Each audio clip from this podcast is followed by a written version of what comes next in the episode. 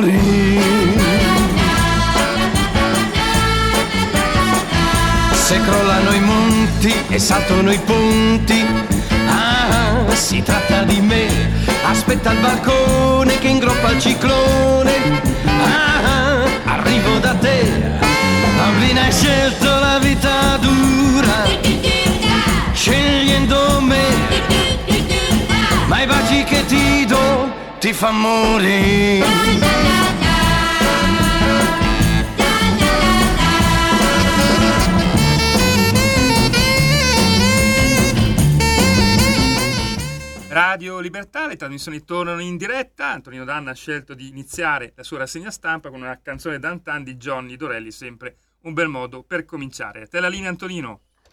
Grazie condottiero, mio condottiero Giulio Cesare Carnelli, buon lavoro a te, amiche amici miei, ma non dell'avventura, buongiorno, siete sulle magiche, magiche, magiche onde di Radio Libertà, questa è la rassegna stampa, io sono Antonino Danna e questa è l'edizione di oggi, venerdì 4 agosto dell'anno del Signore 2023. Cominciamo subito la nostra trasmissione, vi ricordo date il sangue, in ospedale serve sempre, salverete vite umane, chi salva una vita umana salva il mondo intero.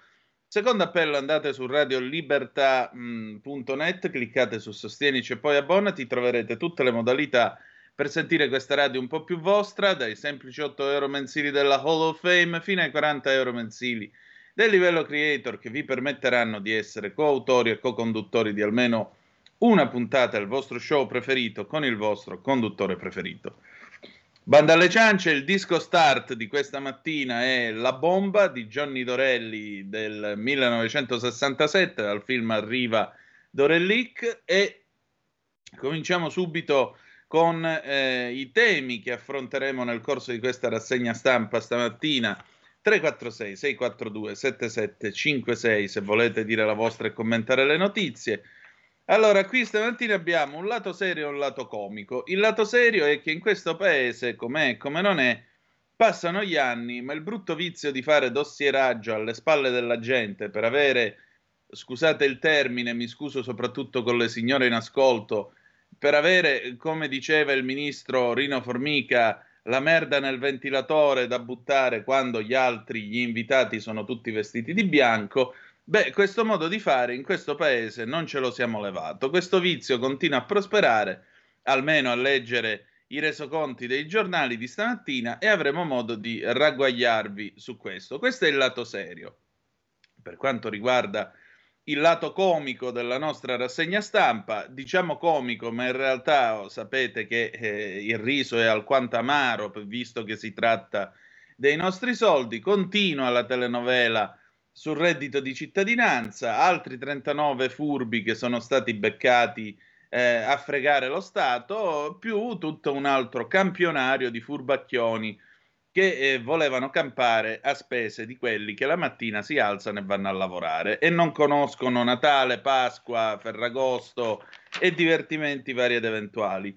Scusate se la piglio un po' così, però a me francamente eh, questa misura ha sempre fatto venire l'orticaria.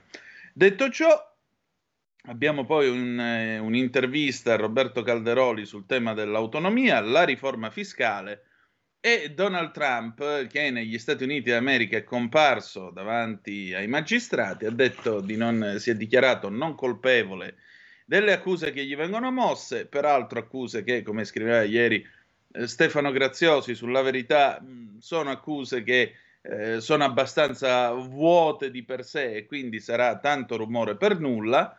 Biden con supremo e sovrano disprezzo ha detto che lui non seguirà l'eventuale arresto di Trump. Io so solo che l'America con 30 eh, anni di ritardo sta scoprendo questo clima manettaro da mani pulite che abbiamo già vissuto noi altri nel lontano 1992 quando eh, fermavano Di Pietro per strade, gli battevano le mani, gli stringevano le mani, si facevano fare l'autografo perché era arrivato finalmente quello che doveva raddrizzare le gambe ai cani. Fu invece l'inizio della distruzione totale di questo paese, ma soprattutto di una classe politica che peraltro nella sua estrema miopia si era considerata immortale e poi il pool di Milano dimostrò loro nel 1992 che i loro calcoli erano estremamente sbagliati.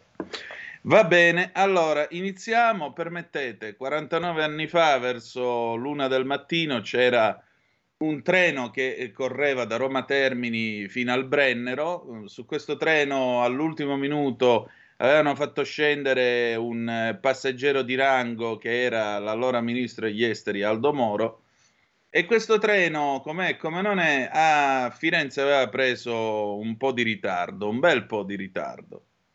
Mentre la locomotiva 646 trainava eh, questo treno nella grande galleria dell'Appennino correndo a 140 all'ora in piena notte, poco prima dell'uscita, quando già i macchinisti cominciavano a intravedere il buco finale della galleria, l'uscita verso, eh, verso Bologna, beh, a un certo punto scoppiò una bomba. Scoppiò una bomba, ci furono morti, feriti. I macchinisti ebbero la capacità, riuscirono, furono bravi in questo, a tirare la rapida, ma in modo tale da far uscire il treno completamente dalla galleria. Il treno si andò a fermare quasi, quasi dentro la stazione di San Benedetto Val di Sambro e ci fu tra di loro, tra l'altro, un giovane ferroviere che si chiamava Silver Sirotti, il quale sacrificò la sua vita per salvare eh, quei feriti e per cercare di dare soccorso a chi si trovava sul treno. Quel treno era l'Italicus, sono passati 49 anni da quella, da quella mattina, anzi da quell'una del mattino del 4 agosto 1974 e ancora oggi abbiamo bisogno di sapere per quale motivo qualcuno mise una bomba dentro quel treno e solo per un puro caso, solo grazie a un ritardo, quel treno non scoppiò nel centro della galleria eh, dell'Appennino e non fece crollare la galleria, altrimenti sarebbe stata una strage totale. Pace ai morti e un abbraccio ai feriti e ai superstiti. Va bene, cominciamo allora adesso la rassegna stampa, ladies and gentlemen. L'ANSA di questa mattina, la notizia d'apertura, Trump si dichiara non colpevole, una persecuzione contro di me. Un giorno triste per l'America. La prossima udienza è il 28 agosto. Il tycoon è un'operazione di Biden. Il presidente USA non seguirò l'arresto. In primo piano la guerra in Ucraina, la Polonia rafforza i controlli al confine bielorusso, Minsk nega violazione dello spazio aereo, convoca l'ambasciatore.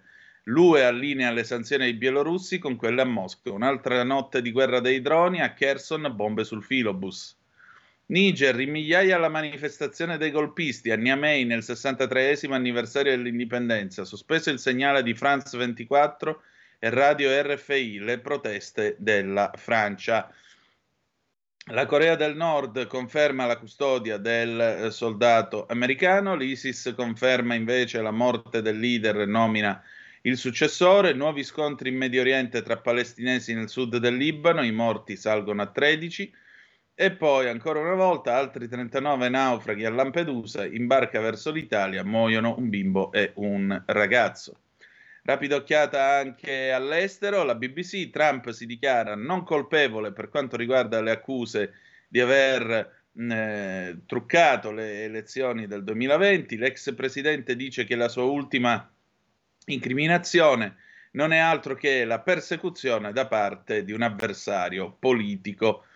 Poi ancora due marinai americani sono stati accusati di essere delle spie per conto dei cinesi e infine a Taiwan sono state implementate delle leggi Me Too per la tutela delle donne, ma le attiviste vogliono qualcosa di più, vogliono insomma delle leggi più, eh, più incisive. Andiamo a vedere ora le prime pagine dei giornali di questa mattina in edicola, a venire il quotidiano dei vescovi, la GMG di Lisbona, ormai più simile a un raduno di ecologisti che a un eh, momento di fede.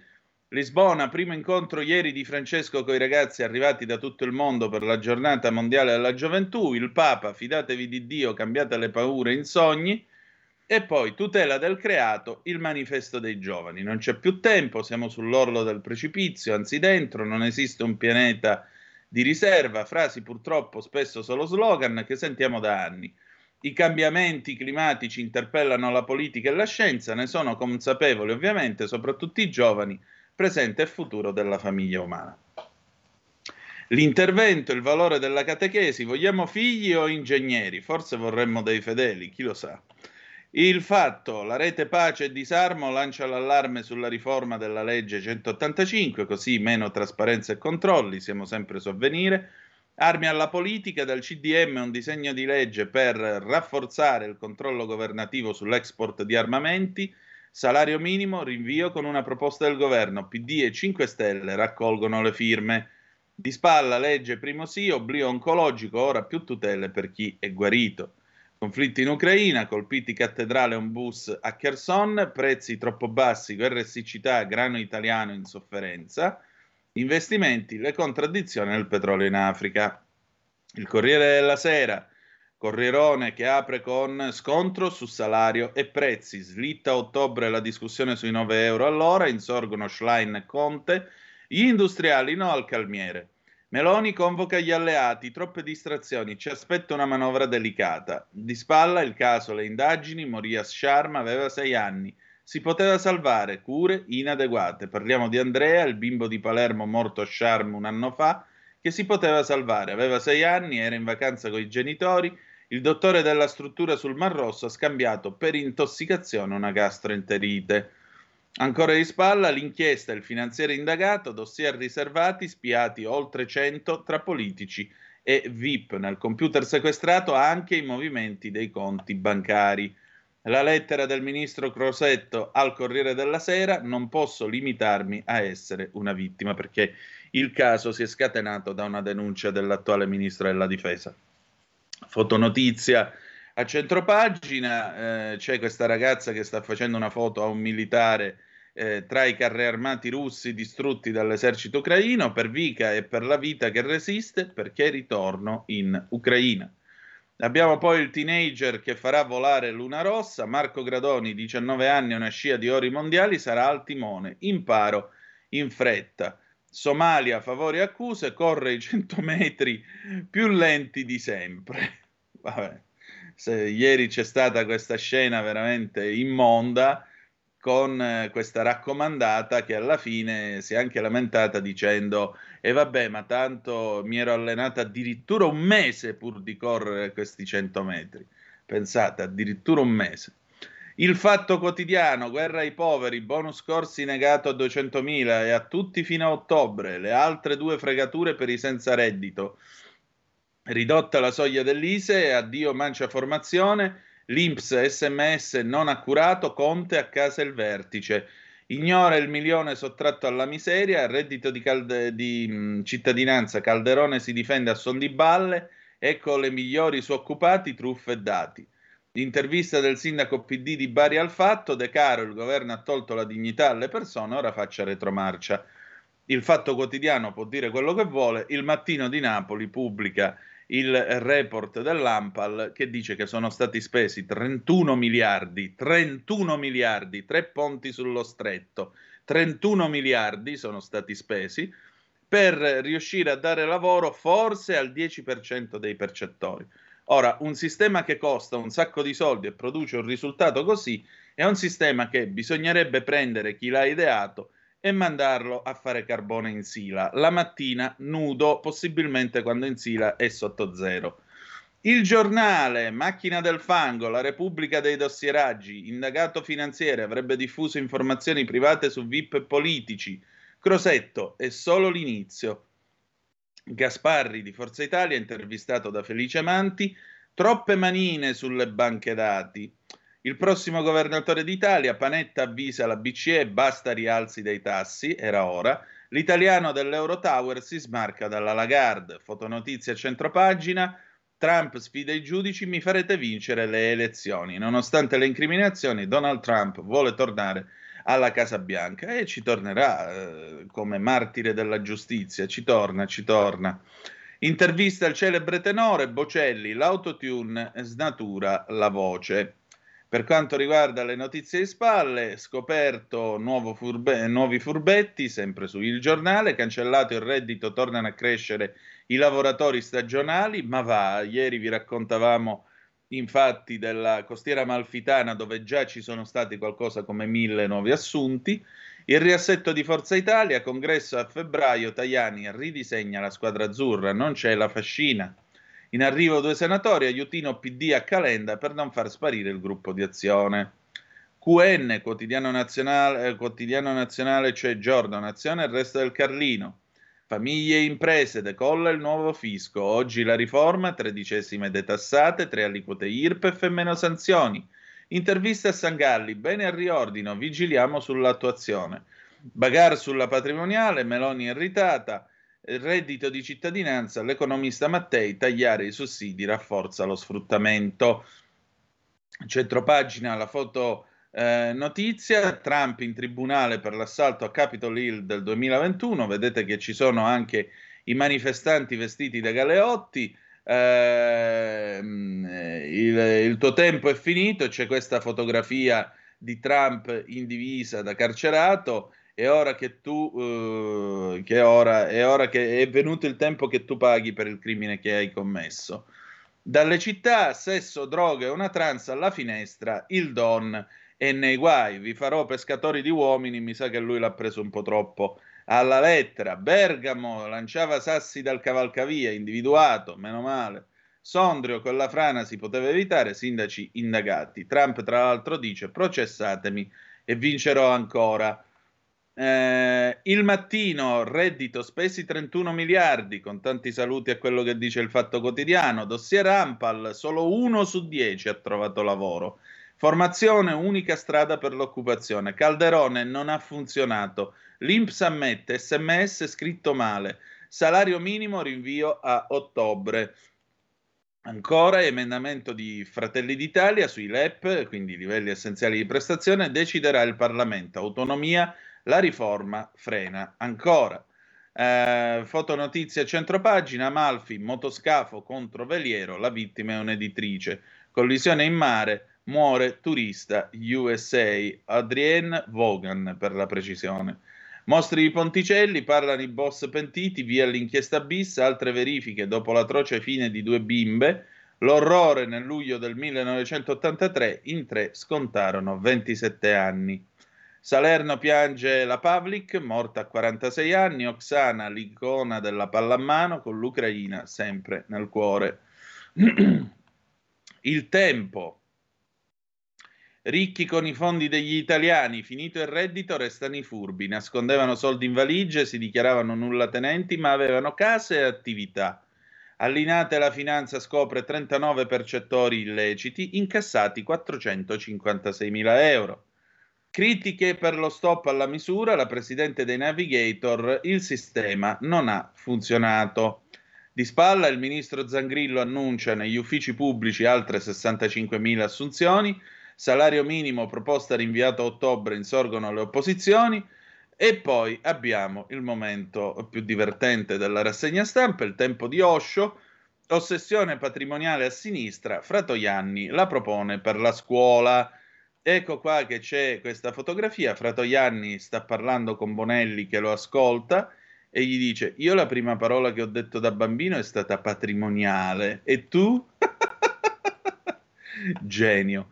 La Repubblica, lo scandalo dei dossier, la fabbrica dei ricatti, decine di persone interrogate dai PM di Perugia per ricostruire la rete che usava i dati riservati su transazioni e patrimoni. Anche il Copasir apre un'indagine. Crosetto, uno dei politici presi di mira, accusa è un attacco alla democrazia. Il governo congela il salario minimo, le opposizioni unite è una fuga. Di spalla la Camera dice sì al diritto all'oblio per gli ex malati oncologici. Trump alla sbarra, mi perseguitano. L'ex presidente respinge l'incriminazione per l'assalto a Capitol Hill. Il golpe in Niger, amici africani, attenti, la Russia vuole sfruttarvi, il pensiero di, del filosofo Bernard Henri Lévy. L'intervista a Gentile, la mafia dei procuratori mi ha fatto fuori, Claudio Gentile campione nel 1982, domani su Robinson, casomai prendeste il treno per andare a Foggia, così lo sapete già, Rotten, ricordi di un Sex Pistols a Cinecittà, quindi eh, mi raccomando, eh. La stampa, l'inchiesta sui dossier contro politici e, man- e manager nata dalla denuncia del ministro. Crosetto, pezzi dello Stato volevano minare il governo. Il PD accuse gravi, la Procura di Perugia indaga su una rete di ricatti. A sinistra, sul, diciamo sul lato sinistro della pagina, l'economia patrimoniale, pasticcio della maggioranza, la rabbia della Premier. Lite sul salario minimo, però la, la maggioranza ha detto no alla patrimoniale. Intervista a Bersani su Bologna, Meloni non merita rispetto. Bersani parla ancora, rendetevi conto. Meno male che aveva detto che si era ritirato dalla politica. Trump in tribunale si difende dalle accuse di aver ispirato l'assalto a Capitol Hill. L'arresto è un onore. Donald e il, suo, e il populismo combattente. Il eh, commento di Giovanni Orsina, le idee, il femminicidio non va in ferie. È proprio così. La verità, eccoci qua, la verità apre con anche qui il dossieraggio. Tutti i segreti sull'asse Roma-Perugia. Ecco che cosa stava cercando il finanziere che spiava Crosetto. Il tenente sotto inchiesta faceva controlli antiriciclaggio su due fratelli da lui considerati vicini esponenti del crimine organizzato si è accorto che il ministro condivide con loro quote in tre diverse società. L'esponente dei Fratelli d'Italia è ritenuto ignaro del pedigree dei soci e passa all'attacco. Dossieraggi immotivati, democrazia a rischio, il servizio di Giacomo Amadori, poi vedremo cosa ha scritto.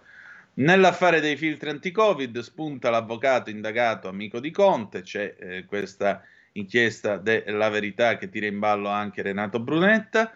Altra truffa sul reddito, beccati 39 africani, prendevano il sussidio senza averne diritto, fermati a Linate, strapieni di contante nascosto dappertutto. I dati ufficiali, il reddito è costato 31,5 miliardi in quattro anni, ecco la mappa. Il PD sbraita ancora sul salario minimo. Stefano Graziosi, giusti- giustizia e politica negli USA, Trump si consegna, ma le vere rogne legali le rischia Biden. Poi ancora Francesco Borgonovo, Richard Dawkins dice l'ovvio e scatena polemiche, il guru degli atei, la donna non è uomo, scandalo. Vi rendete conto come si è ridotta questa società? Che se uno dice che una donna non è un uomo, impazziscono. Vi rendete conto? Libero, la sinistra scivola sui soldi. Fassino, zimbello d'Italia, prese in giro e critiche dopo il lamento per la paga da deputato. Dem fuori dalla realtà. E lì imbarazzata, ma c'è chi sta con Piero, figuriamoci. Altro che bomba sociale, per ogni persona senza sussidio sono già pronti 13 posti di lavoro. La giornata mondiale della gioventù, la Chiesa del futuro, meno Vangelo e più Greta. E spiace, Uh, il ministro Calderoli, intervistato da Oara Borselli, si rassegnino, io sull'autonomia non desisto. Fotonotizia a centropagina, eh, Thomas Ceccon, medaglia d'oro nei 50 farfalla ai mondiali di nuoto. Ecco che eh, anche lui comincia a puzzare di fascismo perché la medaglia d'oro del nuoto, Boia chi molla Ceccon, accusato di essere fascista per uno come lui, nato il 27 gennaio, giorno della memoria in cui si ricordano in tutto il mondo le vittime dell'Olocausto, è stata perlomeno una terribile dimenticanza. Ma cosa vuoi dire a Thomas Ceccon, medaglia d'oro nei 50 farfalla, ai mondiali in Giappone dieci giorni fa, 1,97 m di italica bellezza scolpita da ore e ore d'allenamento in vasca e un'età a 22 anni che se non lo assolve in pieno almeno però giustifica certe lacune. Insomma, questo sul suo Twitter aveva scritto vado ad allenarmi, boia chi molla. Chissà la storia. Eh, andiamo avanti. Il mondo va all'indietro, Vittorio Feltri monumentale come sempre, siamo tornati perfino a cacciare con, arco, con l'arco e le frecce. Sì, in Liguria è stata approvata questa possibilità. Eh, parla Mannoni, io e la RAI non sono un esodato. Vediamo adesso i quotidiani economici, Italia Oggi. Italia Oggi formarsi rende più del reddito di cittadinanza, l'indennità per l'inclusione vale per il singolo e non per il nucleo familiare, l'assegno di 350 euro al mese può raddoppiare o triplicare se in famiglia ci sono due o tre occupabili. Francesco Cerisano ne parla a pagina 24. Al sud invece Filippo Merli, implacabile, a pagina 5, al sud l'abolizione del reddito di cittadinanza ha causato una vera corsa agli impieghi stagionali, poi abbiamo Marco Antonellis con i suoi retroscena, il piano segreto della Meloni per rompere l'intesa Renzi-Calenda e spaccare la sinistra, Marco Capisani eh, sulle diffusioni dei quotidiani, a giugno Libero più 19, Fatto più 6, Avvenire meno 0,3%, Corsera meno 1%, Giornale meno 3, Sole meno 5, Repubblica meno 5, Messaggero meno 6, la Verità meno 6, La Stampa meno 8, Quotidiano Nazionale Giorno meno 8%.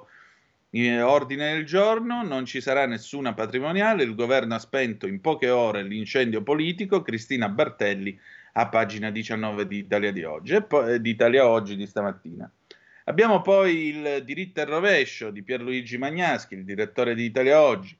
Aung San Suu Kyi, ex premier del Myanmar, ex Birmania e premio Nobel per la pace, una che rischiando la vita aveva restituito la democrazia al suo paese, era stata incarcerata dai generali che hanno fatto il golpe e fu condannata a, anni, a 33 anni di carcere.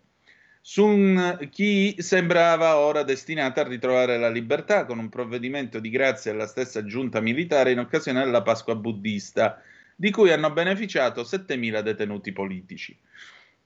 In effetti, come si prevedeva, la grazia ha interessato anche la premio Nobel, che infatti ha goduto di uno sconto di pena di 6 anni sui 33 ai quali era stata in precedenza condannata.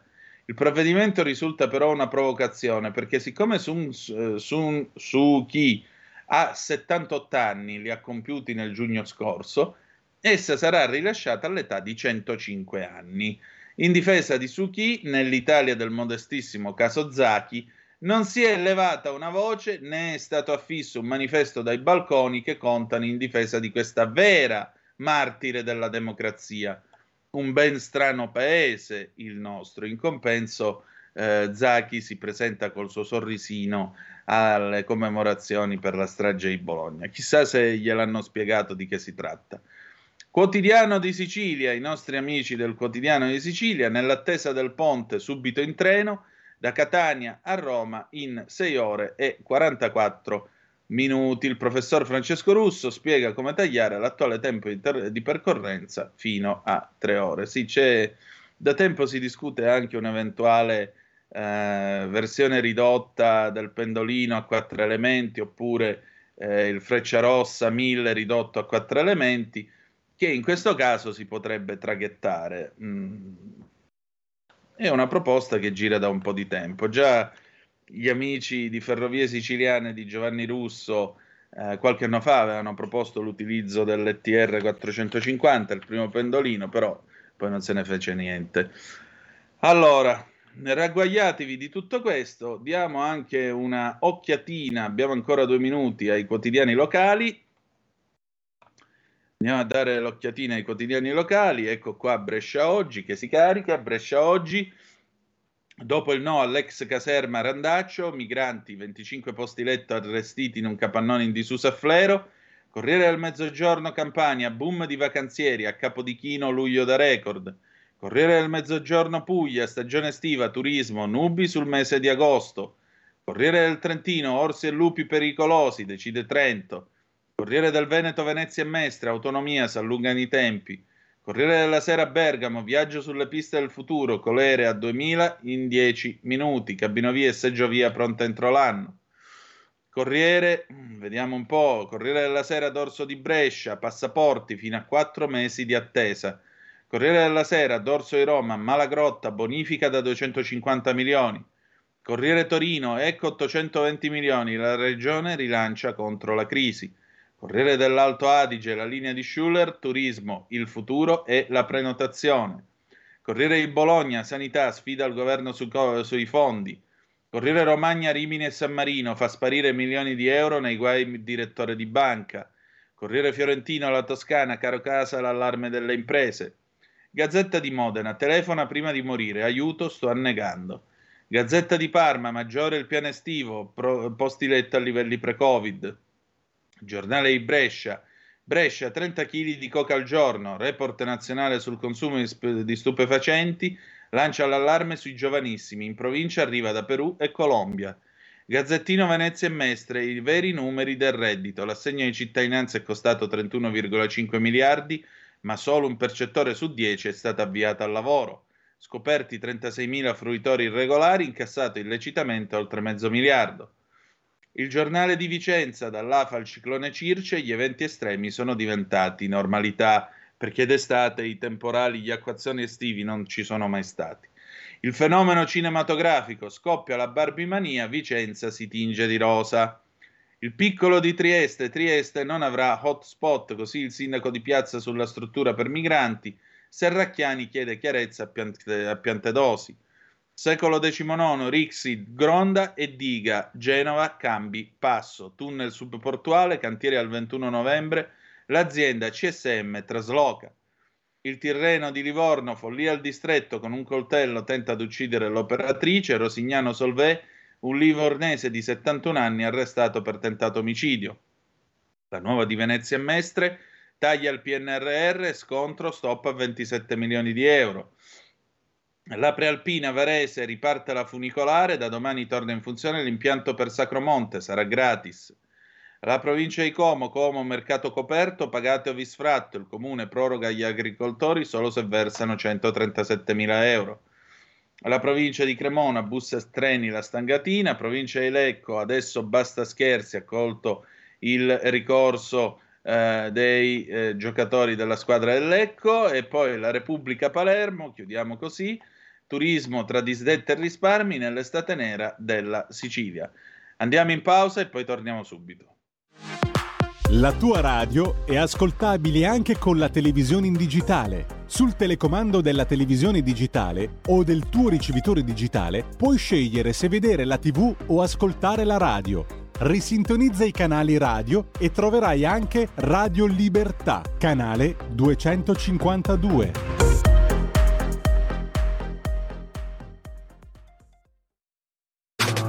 Stai ascoltando Radio Libertà. La tua voce libera, senza filtri né censura. La tua radio. E ridiamo subito la linea ad Antonino Danna. Grazie condottiero mio condottiero, vi ricordo 346 642 7756 se volete dire la vostra e intervenire con le vostre zappe o whatsapp che dir vogliansi. Allora, cominciamo la nostra rassegna stampa dalle cose serie e le cose serie sono appunto la questione del dossieraggio. Siamo sulla verità, Giacomo Madori ha eh, l'apertura e allora diamo un'occhiata a questa storia che si preannuncia una storia abbastanza sporca. Eh, Bersani chi? Quello delle lenzuolate, Lorenzo 199. Sì, proprio lui, proprio lui, esattamente. Eh, proprio lui, caro Lorenzo. Quello anche della mucca nel corridoio. Torniamo a noi. Allora, Giacomo Amadori sulla verità. I giornali hanno denunciato l'esistenza di una centrale di dossieraggio dei politici dietro, dentro alla Direzione Nazionale Antimafia in realtà la vicenda del tenente di pubblica sicurezza non è un maresciallo, come ha scritto qualcuno, indagato per accesso abusivo a, da- a banche dati informatiche, potrebbe essere un po' più articolata e ci interroga anche sul modo di condurre le indagini non solo da parte del singolo investigatore. La questione riguarda il ruolo centrale assunto dal servizio segnalazione operazioni sospette presso la DNA nel cui perimetro operativo si muoveva un apposito gruppo di lavoro composto da uomini della Guardia di Finanza e della Direzione Investigativa Antimafia. Ne facevano parte alcuni di quelli che erano considerati i migliori investigatori su piazza. Saltiamo a pagina 7 dove il pezzo prosegue di Giacomo Amadori, sempre sulla verità.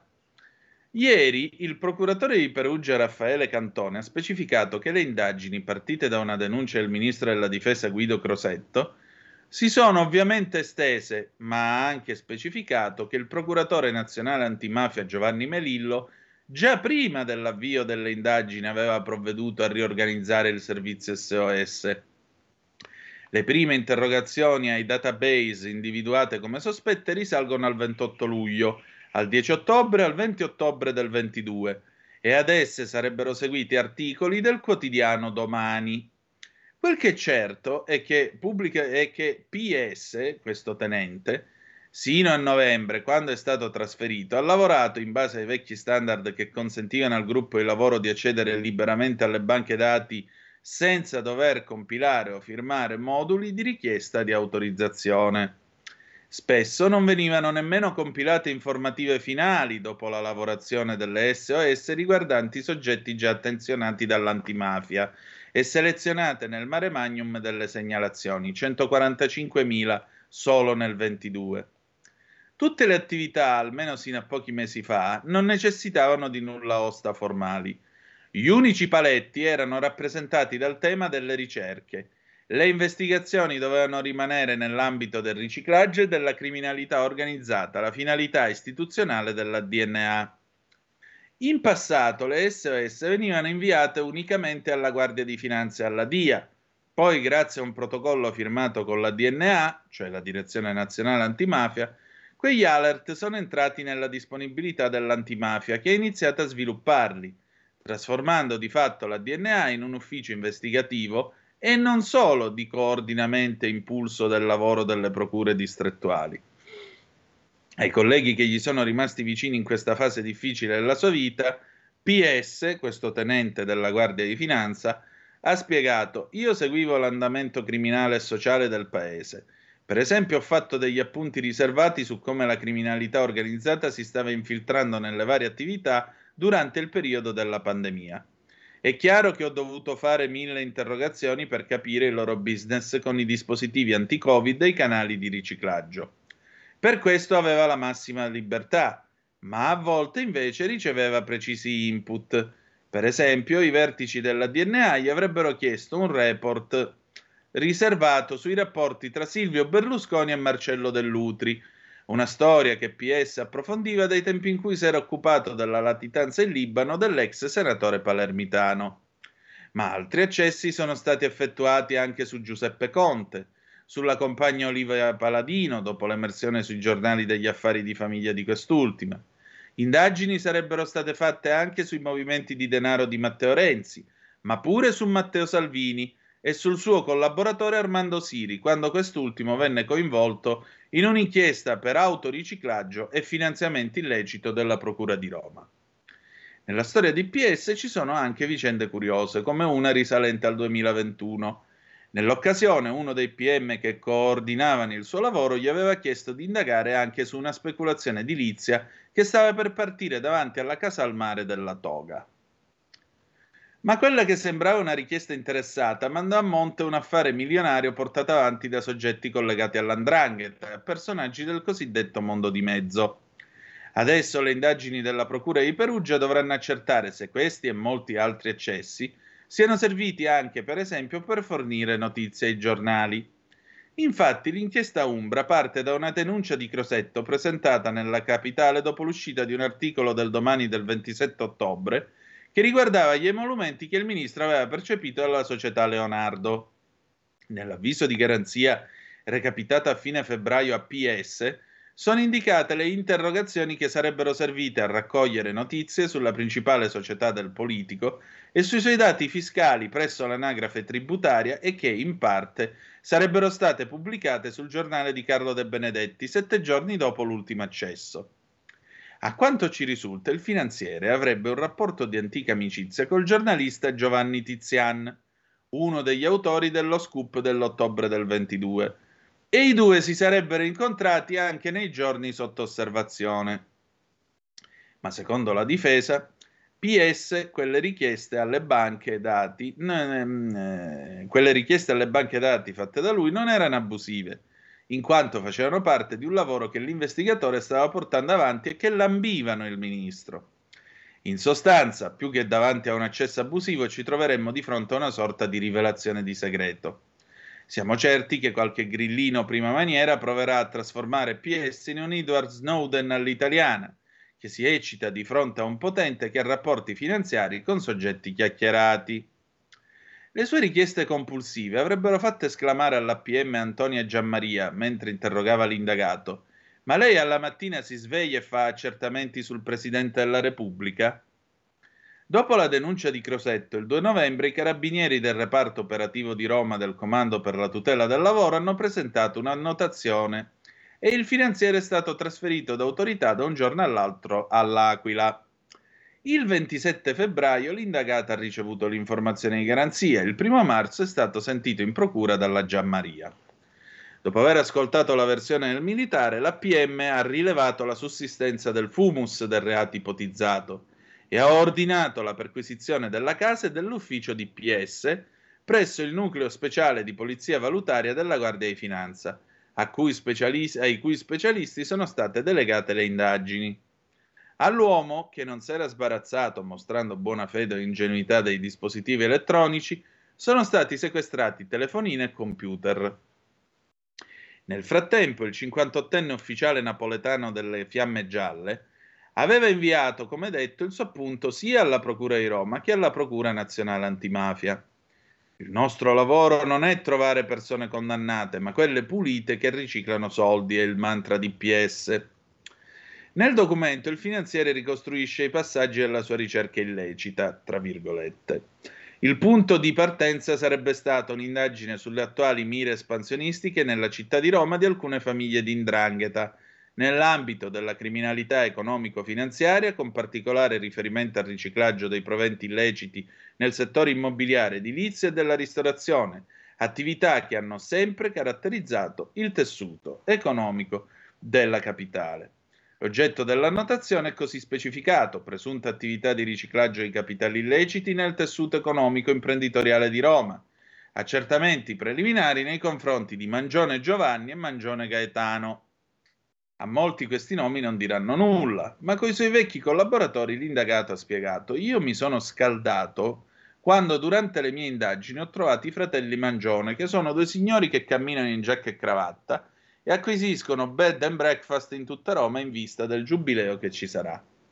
I Mangione, occorre dirlo subito, risultano soci di Crosetto in tre società che offrono servizi di bed and breakfast, la Apollinare SRL, la Tor Sanguigni SRL e la Zanardelli SRL. In queste tre ditte hanno quote anche due ex calciatori della Lazio, Giuseppe Favalli e Giuliano Giannicchedda, Crosetto detiene il 28% di tutte e tre. PS, quindi il tenente di, delle Fiamme Gialle, nel suo appunto concede che il ministro possa essere ignaro delle presunte relazioni pericolose dei fratelli Mangione.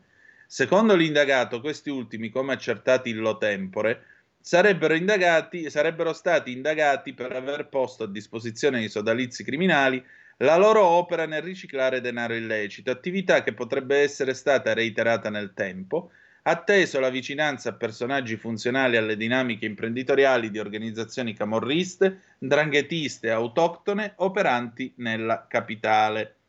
E sarebbero risultati intranei e o comunque salva- saldamente vicini e funzionali a diversi esponenti di primo piano di diversi socia- sodalizi operanti nella capitale, dediti soprattutto a una sistematica opera di riciclaggio. L'excursus prende il via dall'indagine su un narcotrafficante arrestato nel 18, Fausto Pellegrinetti, che avrebbe avuto rapporti finanziari con la famiglia Mangione. Gaetano e Giovanni sarebbero emersi nelle attività investigative perché implicati nell'importazione e gestione di macchinette da gioco attraverso società costituite in Brasile e nell'isola di Jersey, settore economico ove Pellegrinetti aveva deciso di investire capitali illeciti. La nota prosegue: ulteriori e preliminari approfondimenti sui fratelli Mangione hanno fatto emergere un particolare attivismo in attività imprenditoriali nel settore ricettivo e della ristorazione, partendo dalla gestione di un ristorante a Roma nella nota zona di Ponte Milvio, denominato MET, già oggetto di cronache giudiziarie e nel cui ambito è stato appreso operavano anche uomini riconducibili a Massimo Carminati. Gaetano Mangione sarebbe stato anche gestore del Dom Hotel di Via Giulia, 5 Stelle, collocato di fronte all'ingresso della DNA. L'investigatore in disgrazia collega due presunti soci dei Mangione a un imprenditore reggino ritenuto vicino alla cosca dei Piromalli e attenzionato dalla DNA a partire dal 2016. Uno di loro sarebbe indicato in un decreto di misure di prevenzione quale soggetto di fiducia dell'imprenditore sopracitato e avrebbe persino ricevuto somme di denaro, quale testa di legno, dal boss Vincenzo Ruggero, ritenuto esponente di famiglie d'indrangheta operanti a Roma. Infine l'appunto segnala la presunta vicinanza agli affari dei Mangione con un'altra famiglia sottoposta a misure di prevenzione e accusata in passato di concorso esterno a un sodalizio camorristico. Il documento è adesso al vaglio dell'autorità giudiziaria, che dovrà decidere se offra spunti investigativi o se invece il suo estensore, un investigatore navigato, non si sia macchiato del reato di calunnia. Intanto Crosetto ieri ha esoltato dopo la discovery dell'indagine sul tenente che lo spiava. È grave che pezzi dello Stato abbiano lavorato per indebolire le istituzioni. Come vedete, sì, ci siamo presi un po' di tempo per leggervelo tutto l'articolo, però eh, credo che almeno così abbiamo tutto il quadro completo e la storia che ne viene fuori non è certo una storia edificante. Mm, vedremo che cosa succederà. Certo è che eh, a leggere questo, questo pezzo uno qualche domanda se la fa, non sul ministro Crosetto che io credo ne verrà fuori pulito da questa storia. Credo anch'io come PS che fosse ignaro dei rapporti o dei presunti rapporti di questi suoi soci. Eh, penso invece che insomma certi rapporti con eh, veri o presunti che siano con giornalisti o certe tempistiche con l'uscita di certe informazioni sui giornali lasciano intendere che probabilmente mh, c'è qualcuno che non necessariamente PS, ma potremmo anche ipotizzare che magari c'è qualcun altro pure che, diciamo così, è pronto ad aprire cassetti e guardare in archivi quando non, non gli toccherebbe farlo, ecco, diciamo così. Poi da qui a trasformare questo signore, come scrive Amadori, in una sorta di Edward Snowden, insomma, vedremo, lasciamo lavorare i giudici ricordando che PS al momento è un presunto innocente, come spiega la nostra Costituzione, la Costituzione più bella del mondo. Comunque, avremo modo di ragguagliarvi su questa storia. Bene, dopo le cose serie, adesso passiamo alle... Eh, no, ancora una cosa seria. Andiamo sul giorno che vi dico della delega fiscale, della riforma delle nostre tasse Così chiudiamo la parte seria e poi passiamo alle pagliacciate, cioè al reddito di cittadinanza. Pagliacciate per modo di dire perché sono soldi di tutti noi che sono stati impiegati per questa cosa. Or dunque, eh, sono su Il Giorno 346 642 7756 se volete dire la vostra, le nostre tasche e la riforma. Delega fiscale, oggi si decide, tredicesime più pesanti, aliquote IRPEF che diventano tre, estesa la cedolare secca. Ultimo passaggio alla Camera. I premi di produttività potrebbero essere al, eh, tassati al 15%. Verranno riviste anche le imposte sulle automobili, ipotesi di cancellazione per il superbollo. IRPEF passano da 4 a 3 le aliquote per l'IRPEF, due le ipotesi sulle quali dovrà decidere il governo sulla base della disponibilità finanziaria. Aliquota al 23% fino a 15.000 euro, al 27 tra 15.000 e 50.000 euro, 43% oltre i 50.000. O in alternativa, imposta al 23% fino a 28.000 euro, 33% fino a 55.000 euro, 43% oltre i 50.000. L'obiettivo della legislatura resta quello della flat tax al 15% su tutti i redditi.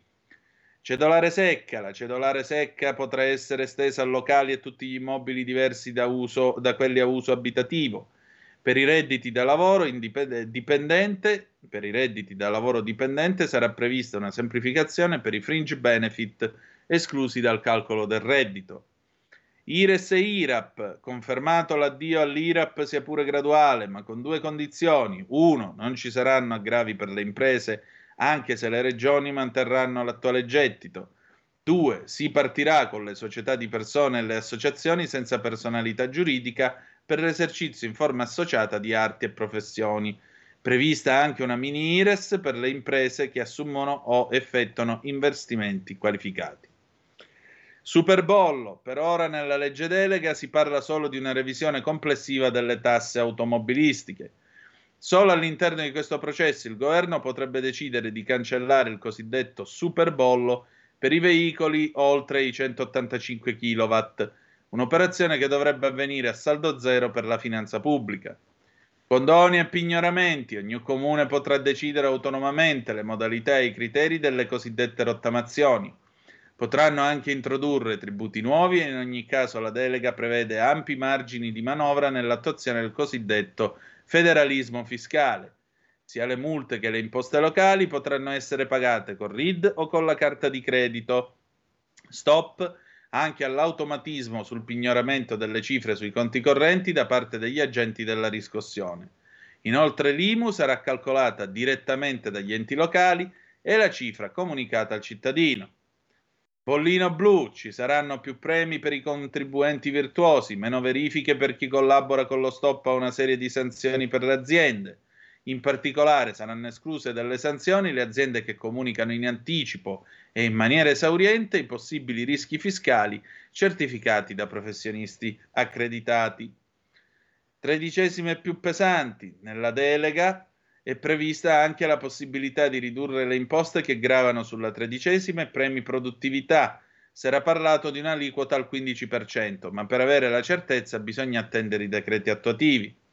A conto IRPEF a rate potrà essere pagato a rate mensili l'acconto delle imposte previste a novembre per le partite IVA.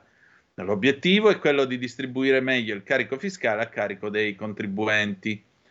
Poi abbiamo una notiziola che è stata data dal ministro Adolfo Urso, ministro delle imprese Made in Italy, che è stato sentito ieri in commissione di vigilanza RAI per quanto riguarda alla Camera, per quanto riguarda il contratto di servizio RAI 2023-2028 e dice sul canone RAI c'è una riflessione in atto col ministro Giorgetti che si basa su principi ben chiari come quello di garantire la sostenibilità economica del piano industriale e garantire il servizio pubblico delle entrate certe, come accade anche in altri paesi europei. Quindi vedremo che cosa succederà. Bene, delle cose serie abbiamo parlato, adesso parliamo delle cose divertenti. Le cose divertenti sono che eh, ora vi faccio vedere che cosa, che cosa racconta il tempo. Il tempo stamattina ha raccolto ovviamente la nostra amara ironia ha raccolto una certa silloge di furbate sul reddito e infatti a pagina 2 e 3 il reddito racconta sparito il reddito di cittadinanza restano i furbi, anzi i furbetti. A Milano scovati 39 percettori illeciti, incassati 456 mila euro, si dichiaravano nulla tenenti ma avevano immobili e attività. Sentite qua, se l'era del collega Edoardo Romagnoli scrive se l'era del reddito di cittadinanza è finita, il tempo dei furbetti non è ancora scaduto. L'ultimo caso, in ordine cronologico, arriva da Milano dove la Guardia di Finanza ha scovato 39 percettori illeciti per un danno accertato alle casse dello Stato pari a 456 mila euro. Tutto è iniziato da alcuni controlli in aeroporto del gruppo Linate, da cui è emerso come numerosi passeggeri, tutti percettori del reddito di cittadinanza, venivano trovati in possesso di ingenti somme di denaro contante di cui non erano in grado di giustificare la provenienza. Dopo ulteriori verifiche delegate dalla Procura della Repubblica di Milano, è stato accertato che alcuni di loro risultavano proprietari di immobili dati in affitto o avevano altri delle attività imprenditoriali o utilizzavano beni intestati a defunti. L'intervento ha permesso di verificare l'irregolarità delle domande presentate anche attraverso l'utilizzo di dichiarazioni e documenti falsi. Così è scattata l'immediata revoca della misura di, sostegno che ha evitato l'erogazione da parte dell'INPS di altri 120.000 euro. Secondo il ministro del lavoro Marina Calderone, nell'informativa in aula al Senato sul reddito di cittadinanza, dal 2019 al 2023 sono stati oltre 35.000 i percettori irregolari o con necessità di essere regolarizzati. Non solo, dai controlli della Guardia di Finanza effettuati dall'inizio dell'erogazione della misura di sostegno fino al primo semestre del 23, risultano contributi indebitamente percepiti e indebitamente richiesti per un ammontare di 506 milioni. Numeri che però non placano le proteste sulla sospensione annunciata da tempo del reddito di cittadinanza per 169 mila percettori. E come ti sbagli adesso entra in scena l'avvocato del popolo. E infatti, continua il collega sul tempo, Giuseppe Conte è tornato a polemizzare col governo dalle pagine dei suoi social. Probabilmente eh, l'SMS era scritto in un modo che non ha dato una rassicurazione, a qualcuno ha creato delle tensioni. Così si è finalmente espressa la ministra del lavoro Marina Calderone. Ammette che quel che è chiaro a tutti è che il governo fingeva fino a ieri di ignorare a seminare il panico tra i cittadini sono state, oltre alle scelte del governo, i grossolani errori di comunicazione a persone che sono in condizioni di grave difficoltà.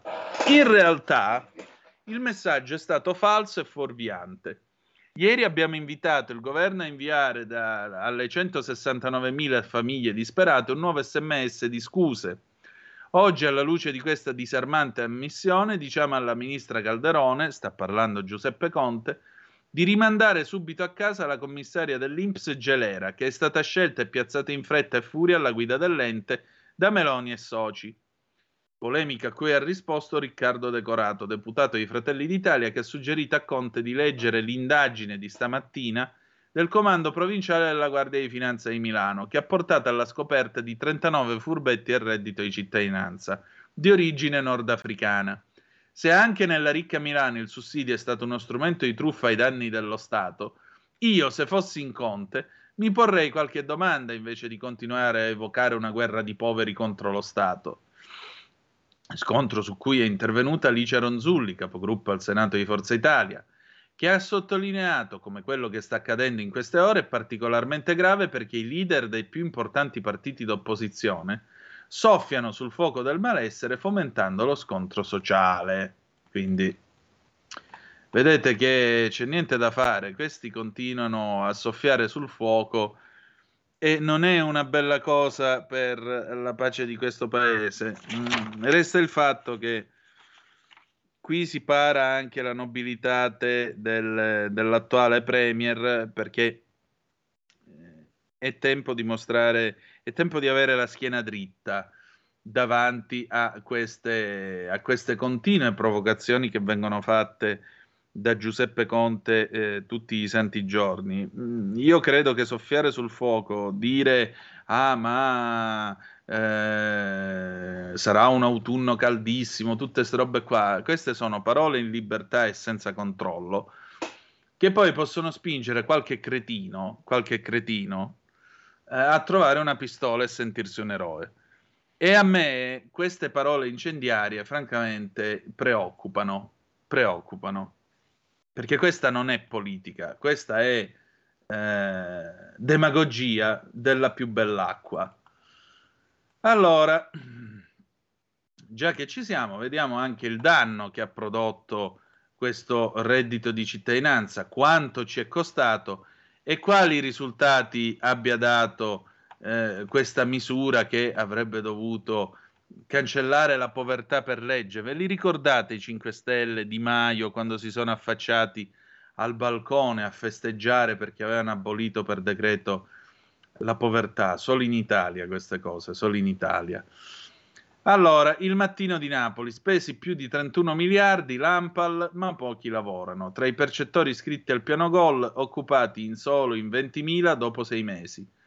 Cresce il numero dei corsi di formazione, il 71% dei contratti successivi è a tempo. Cresce la formazione di disoccupati e percettori di sussidi pubblici, anche se nel complesso è ancora insufficiente a garantire condizioni di vita dignitose e stabili a tutti coloro che, deten- che vengono presi in carico. Tra di loro, già dopo 180 giorni dall'avvio del programma, ha un lavoro uno su tre, 231.000 su quasi 700.000. Lo conferma l'ultimo report dell'AMPAL sul piano GOL, il progetto PNRR per l'inserimento nel mondo del lavoro. Il 30 giugno di quest'anno erano 1,33 milioni le persone entrate nel programma. Si tratta di individui che hanno presentato una dichiarazione di immediata disponibilità al lavoro e sono andati nei centri per l'impiego. Rispetto a maggio di quest'anno aumenta il numero dei presi in carico dell'8%, ma la crescita più evidente rispetto a giugno del 22, addirittura 47,2%. Quindi, come vedete, la gente ha preferito, sta cercando di trovare un posto di lavoro anziché andare a fare casino per avere il reddito di cittadinanza. Eh, pausa, meteo e poi dopo ci sentiamo um, Eli e le storie tese, i nudi tra i nudisti dall'album Studentessi del 2008, tra poco. Stai ascoltando Radio Libertà. la tua voce libera, senza filtri né censura. La tua radio.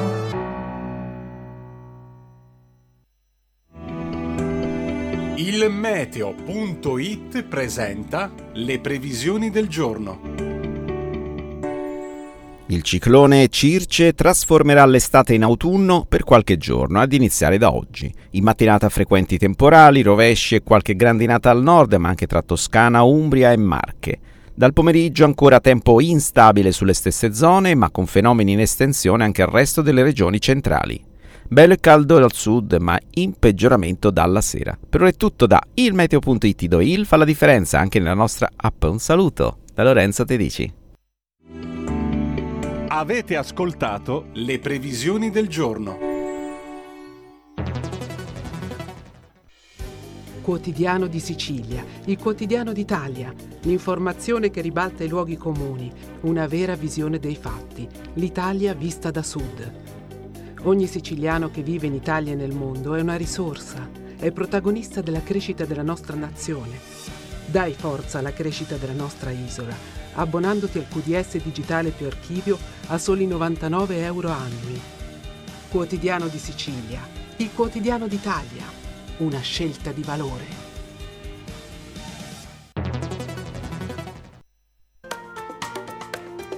Partirò, partirò, ogni estate c'è un dilemma estivo,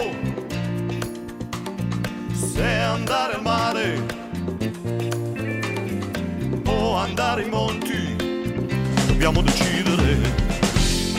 Io ad esempio voglio andare al mare.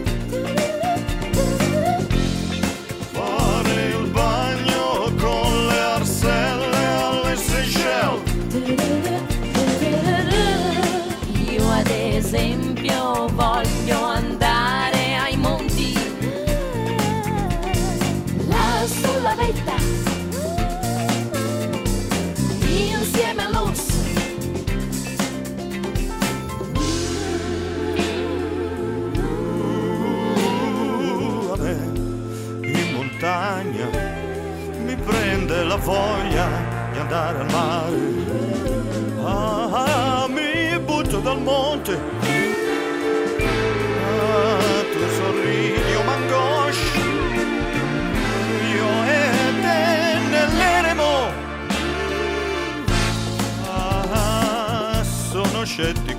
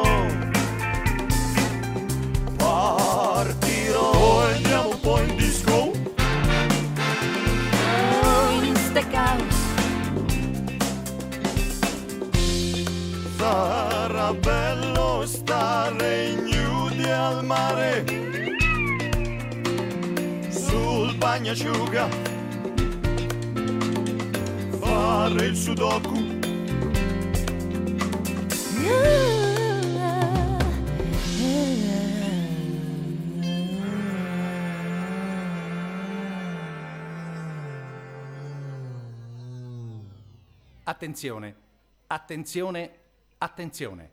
Sono Maurizio Crozza e ho da dirvi qualcosa a proposito della Toscana. Vi ricordate un po' di tempo fa? Vi avevo chiesto di non portare via i sassi dalla Toscana, perché la Toscana stava scomparendo. Oggi questo allarme è rientrato. Non si sta più estinguendo non si sta più estinguendo la Toscana come sospettavamo. Al contrario, la Toscana oggi è in sovrappiù. C'è molta più Toscana oggi.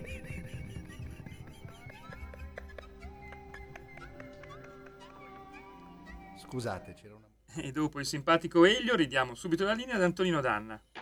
Ecco appunto, seguite l'appello di Maurizio Crozza, non portate via Sassi dalla Toscana, anche se la Toscana adesso si sta eh, riprendendo, perché già nell'album Ciciput del 2003 eh, con gli Eli, con Eli e le storie tese, Maurizio Crozza aveva lanciato questo drammatico appello ecologico. Allora, avete ascoltato Elio e Giorgia che cantavano ehm, i nudi tra i nudisti. Questo pezzo è tratto dall'album Studentessi di Eli e le storie tese del 2008 e ha una particolarità. In realtà questo è un pezzo suonato al contrario. Spiego meglio. Eh, c'è una canzone di Elvis del 1969, la sentiremo tra un po', eh, che si intitola Suspicious Minds, eh, vivere nel sospetto, insomma, parla di questa storia d'amore che non può andare avanti.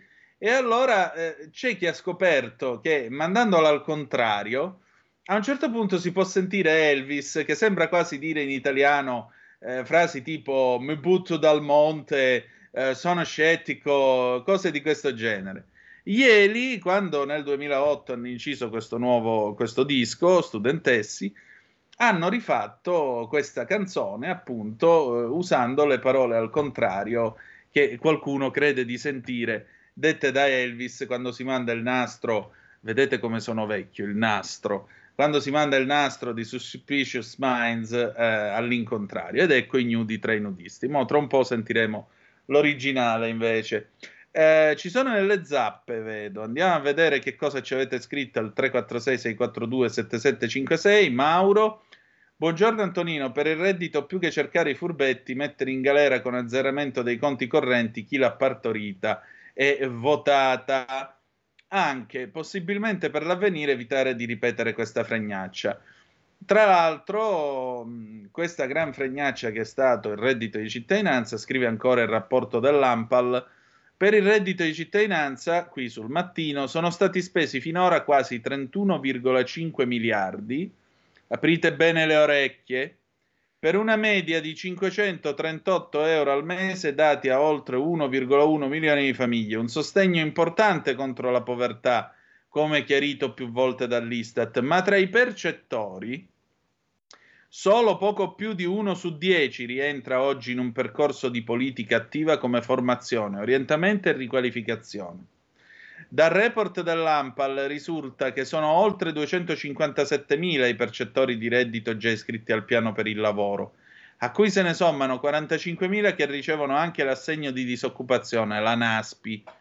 In tutto 302.000, di cui 108.289 sono stati già coinvolti direttamente in misure di politica attiva come corsi di formazione, orientamento o avviamento al lavoro.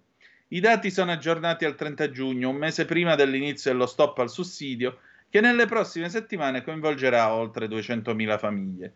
Tra questi 108.000 individui che stanno seguendo i corsi, ci sono molti degli appartamenti a circa 40.000 nuclei familiari, che in questi giorni hanno ricevuto l'SMS dell'INPS per la sospensione del reddito e che contemporaneamente risultano già iscritti a politiche attive del lavoro sono quei nuclei che, secondo quanto riferito l'altro ieri in question time alla Camera dalla ministra del lavoro Marilina Calderone, riceveranno per primi il nuovo supporto per la formazione al lavoro da 350 euro destinato a tutti gli occupabili a partire da settembre.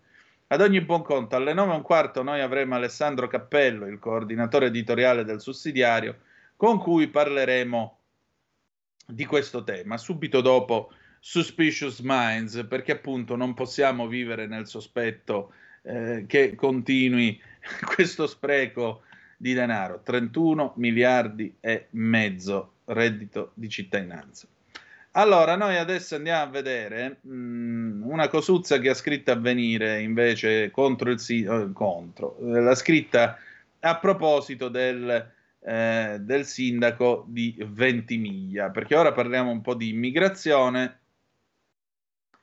Ecco la paginata che è stata fatta da Avvenire, pagina 9 di quest'oggi, il pezzo a firma del collega Paolo Lambruschi la guerra di Ventimiglia ai migranti, il centro d'accoglienza manca ancora.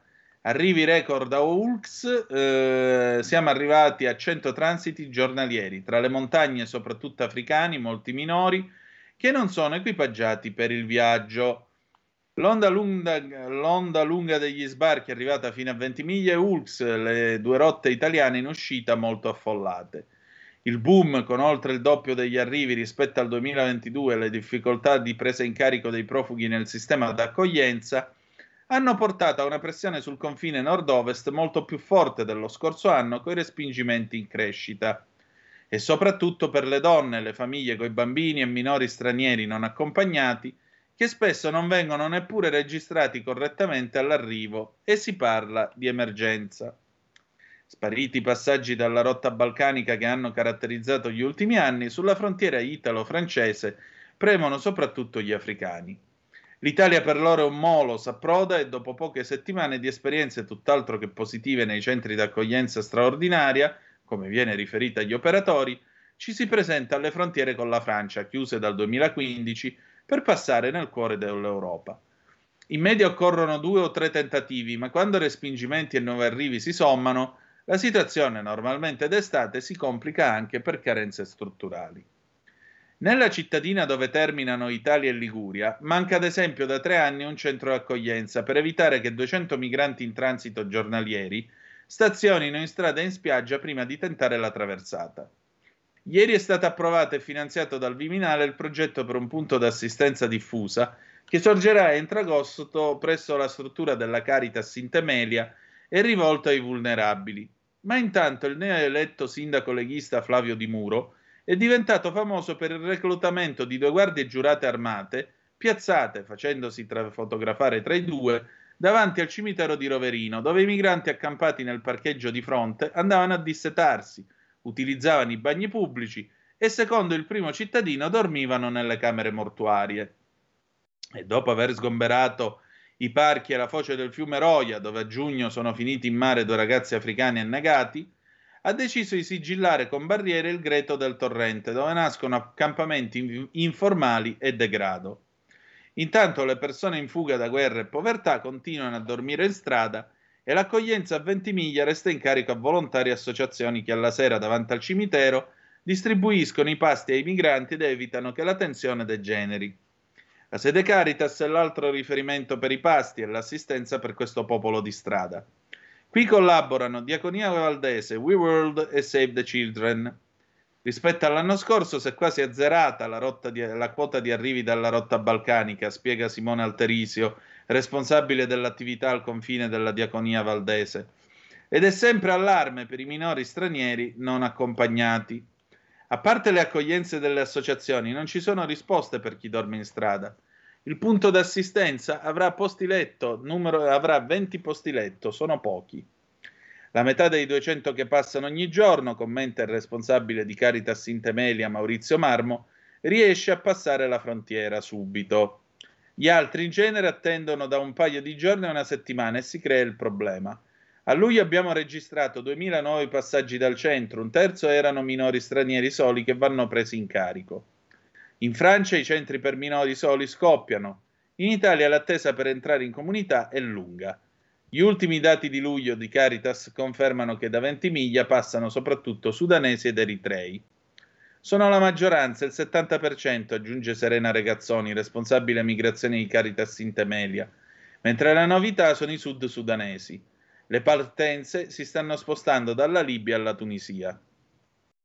I migranti africani francofoni di Camerun, Costa d'Avorio e Guinea, partiti dalle coste tunisine, sono invece più numerosi a Wulks, attirati come una calamita dalle montagne della Val di Susa. Sono sempre di più. Venerdì scorso si è verificata al rifugio Fraternità Massi di Ulx, gestito da Talita Cum, un afflusso record di 180 persone, come segnalato dai medici volontari di Rainbow for Africa, quasi il doppio della capienza. La situazione, spiega il parroco di Bussoleno, Don Luigi Chiampo, responsabile di Talita Cum, sta rientrando, ma non si può abbassare la guardia perché ci sono circa 100 passaggi giornalieri. Almeno una ventina di persone devono essere dirottate ogni sera al, posto, al polo logistico della Croce Rossa Valsusina Bussoleno. In questa stagione, spiega il responsabile Michele Bolmondo, è più facile passare il confine, ma se il meteo peggiora e i flussi continuano con questi numeri fino a settembre, i rischi aumenteranno. La sera di venerdì scorso a Claviere c'erano 5 gradi. Noi interveniamo dopo i respingimenti dei francesi per evitare che la gente resti bloccata a 1700 metri. Rispetto al 2022, quando arrivavano afghani e pakistani dalla rotta balcanica, i migranti africani non sono equipaggiati, spesso non hanno mai visto le montagne. Al rifugio Fraternità Massi trovano abiti caldi e scarpe oltre un posto letto, ma anche assistenza legale con la diaconia valdese. L'altra sera, spiega l'operatrice Martina Cociglio, al rifugio c'erano 96 persone, per lo più africani. La preoccupazione è per i più vulnerabili. A maggio abbiamo incontrato 45 famiglie, di cui 20 con minori e a giugno 30 nuclei familiari. Poi c'è la questione dei minori non accompagnati. Raccontano, prosegue, che a Lampedusa non vengono prese correttamente le loro generalità e risultano maggiorenni. Così vanno a finire nei centri con gli adulti, dai quali poi fuggono. Nonostante il tentativo di dichiarare la verità, al confine, se intercettati, vengono respinti si sentono traditi dall'Italia che non li ha accolti con l'attenzione dovuta a un minore. Un'informativa sociolegale può fare la differenza. A Ulx c'è un'ultima ombra, la tratta. Troppe ragazze sole arrivano senza sapere dove dirigersi. Vanno in Francia, dicono, da un fidanzato, tra virgolette, che le aspetta. Tanto vi dovevo, che cattivone il sindaco di Ventimiglia. Invece è meglio dormire nelle camere mortuarie e e trasformare i cimiteri in un bivacco. Forse sarebbe ora che eh, Roma si facesse sentire con Parigi, visto e considerato che il problema non è il confine a Ventimiglia, il problema è in mezzo al mare a largo di Lampedusa, perché il confine dell'Europa è lì. Ma da gente che è convinta che il sole ruota attorno alla Francia, figuratevi se possiamo attenderci un minimo di ragionevolezza. E meno male che gli abbiamo pure firmato il trattato con Mattarella e Macron che erano contenti e grandi amici. Contenti loro, contenti tutti.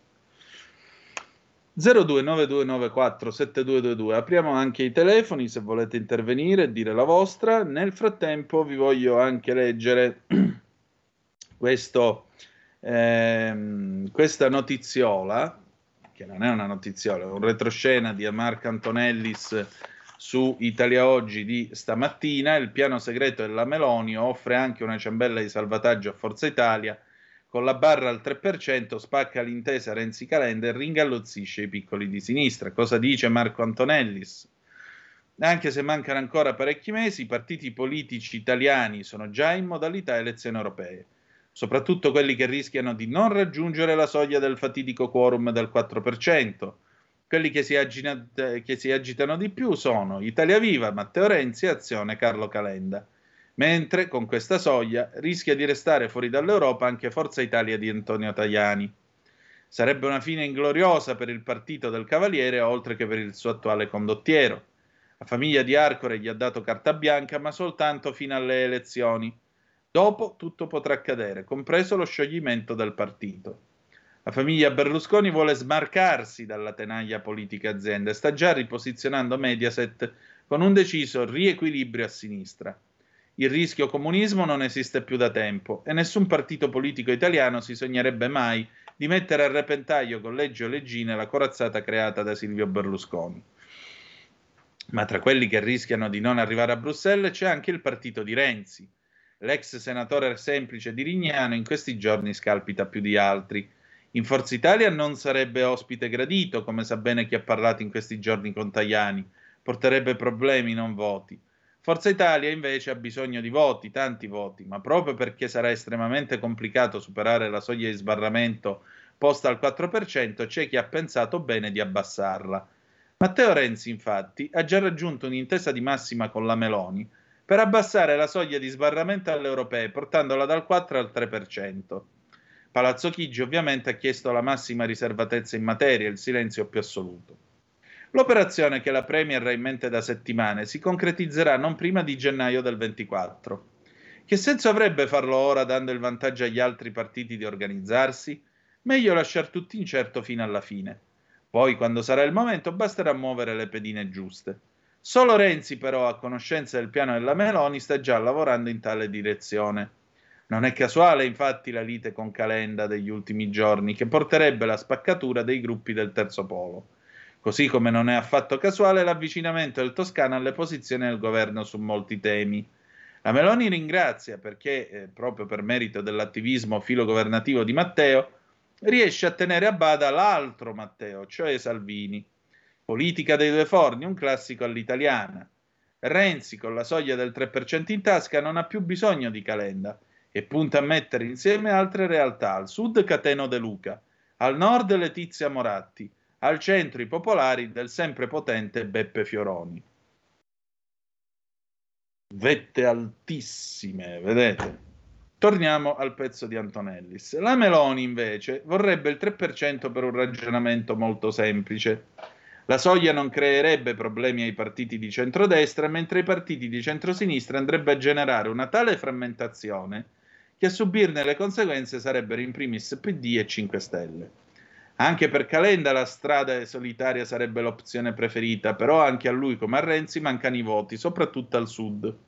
Per questo motivo avrebbe in mente la carta doppia De Luca Cateno per la Sicilia e De Luca Vincenzo per la Campania, oltre all'alleanza a livello nazionale con i radicali di Maggi e Bonino.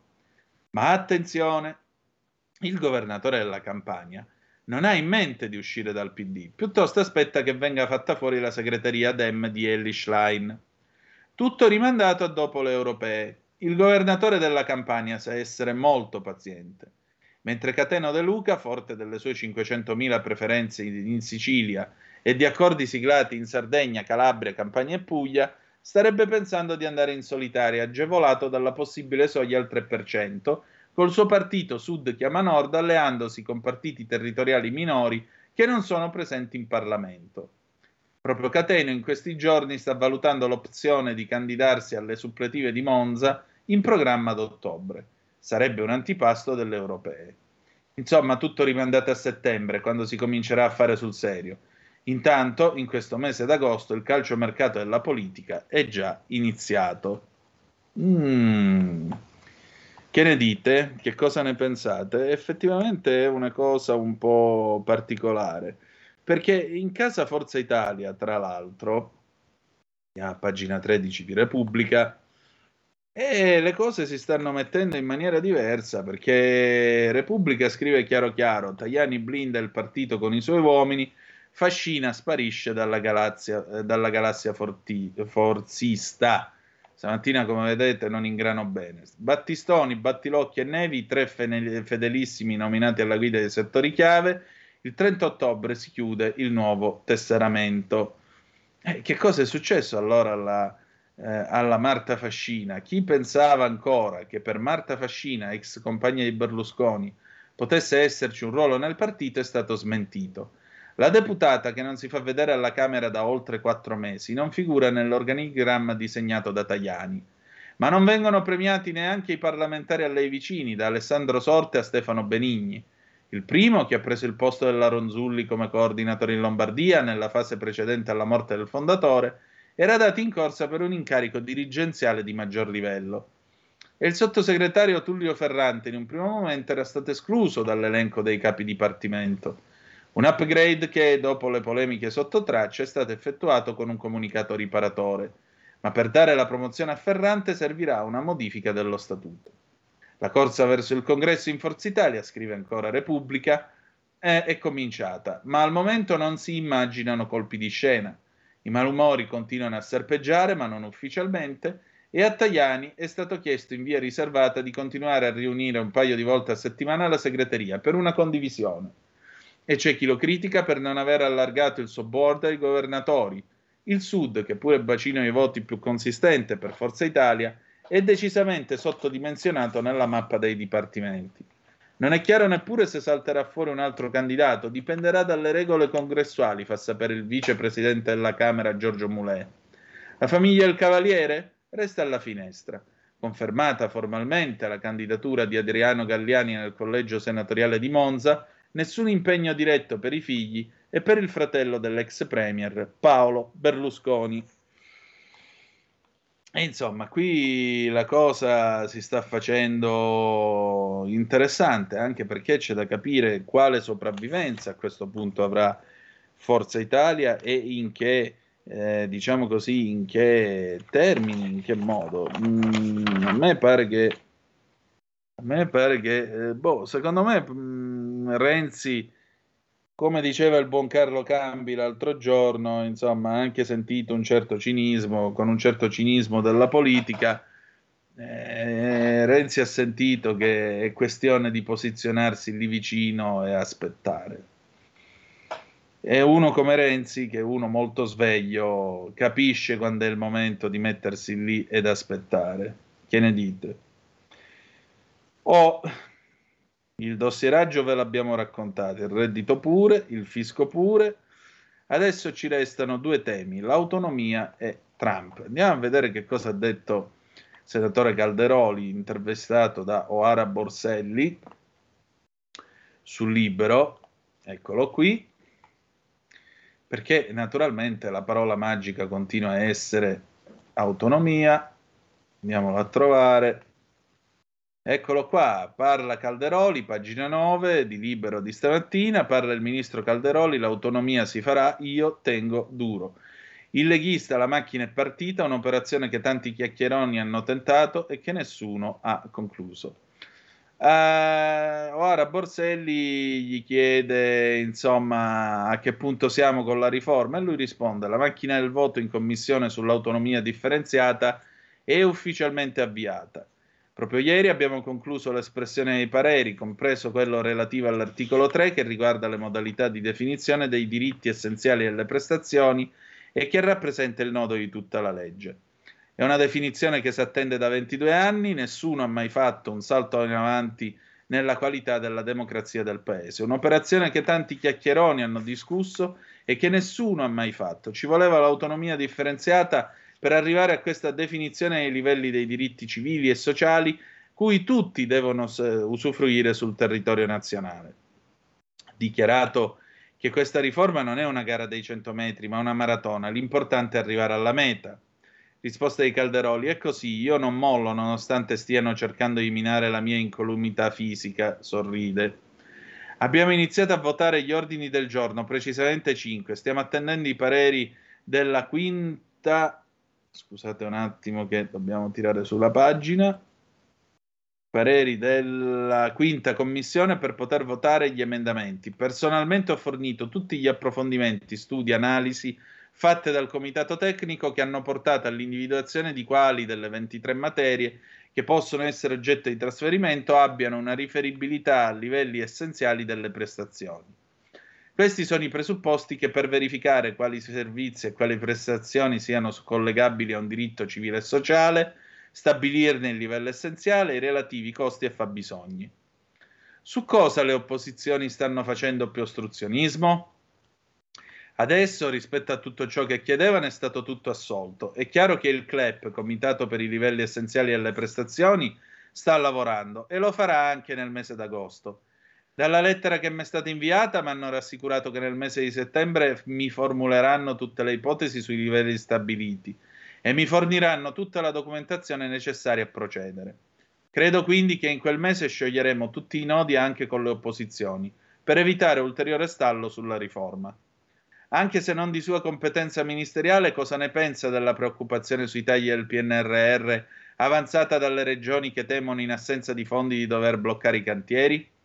Io ritengo che il confronto diretto tra il ministro Fitte e le singole regioni possa far superare ogni tipo di problematica.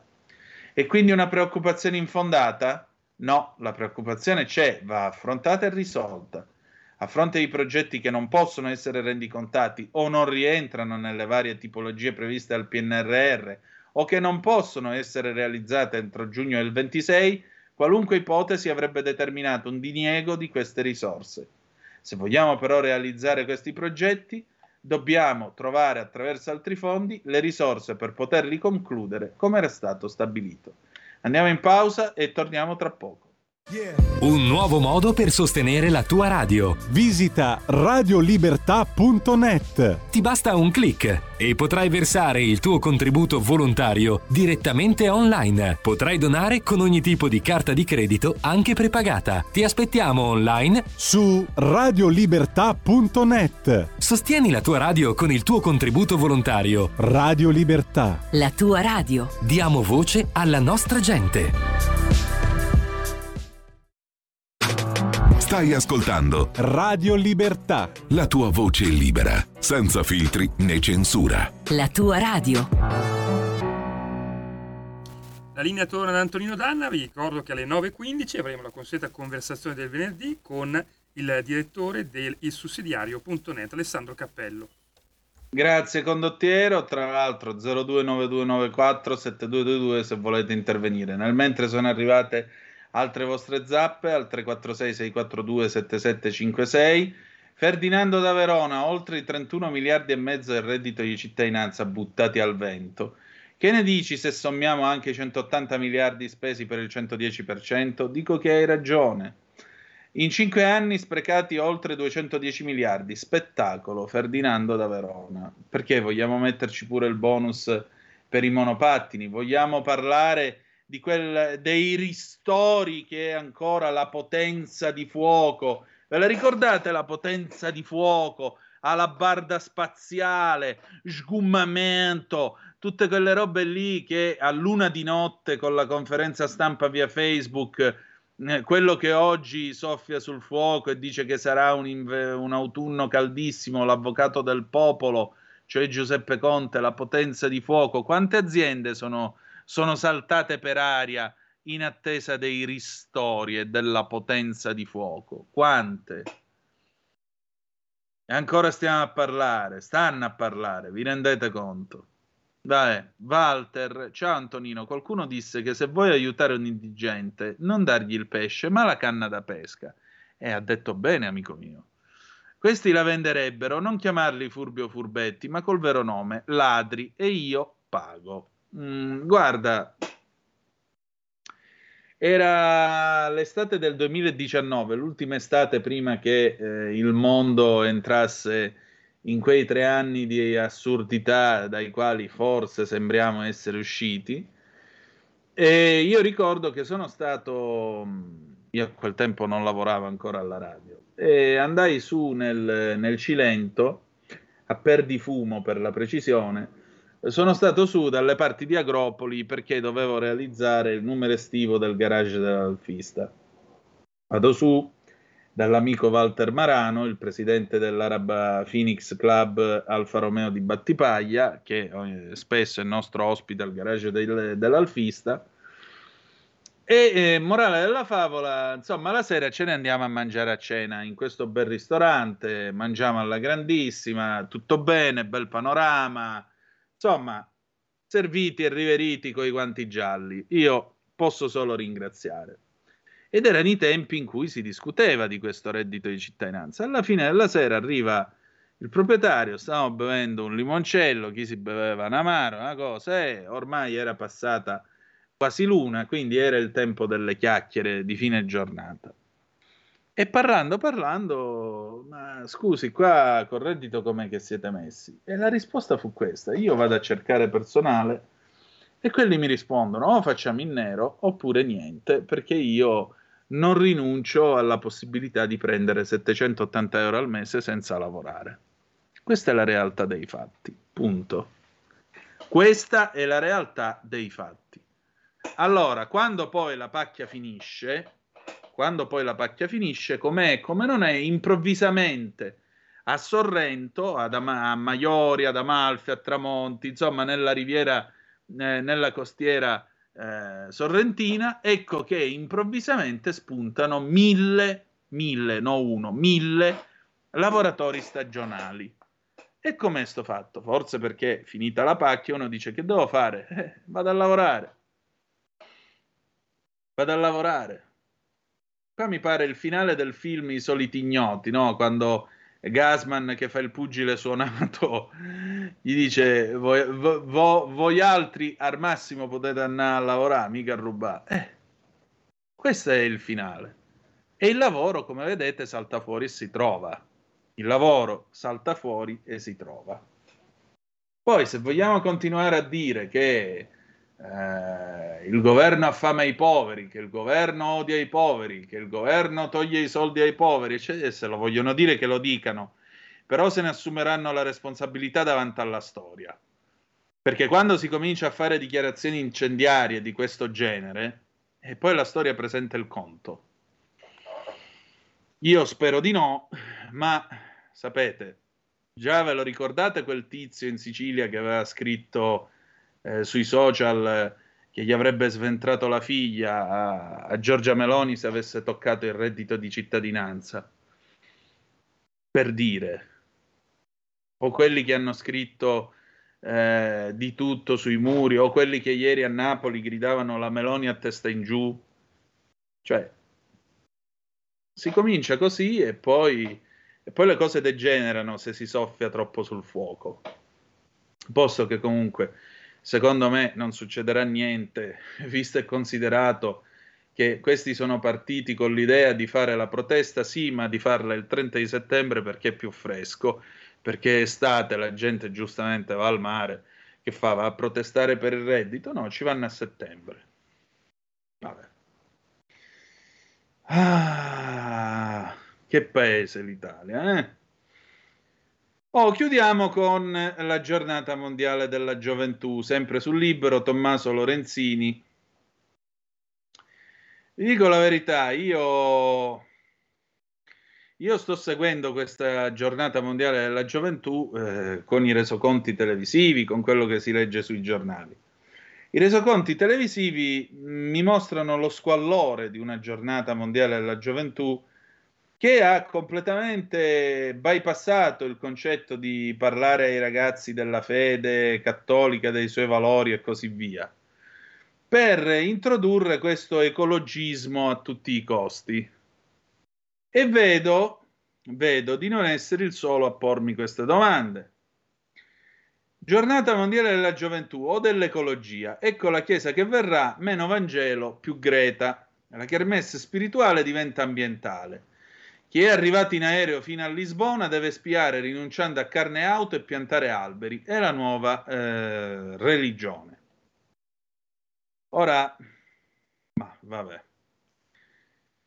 Che cosa scrive Tommaso Lorenzini? È di fatto la bolla pagana che mancava a sancire la dimensione del rinnovato messaggio cristiano che rimbomba forte dal Portogallo, spostando al modello 2.0 la versione dell'uomo concepito come custode del creato.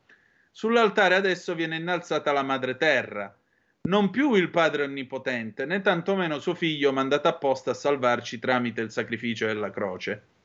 Insomma, il cattolicesimo del futuro, quello che passa per le bocche aperte dei ragazzi di fronte alle azioni degli ecovandali, pare sterzato sul meno Cristo, più ecologia, meno Vangelo e più Greta Thunberg.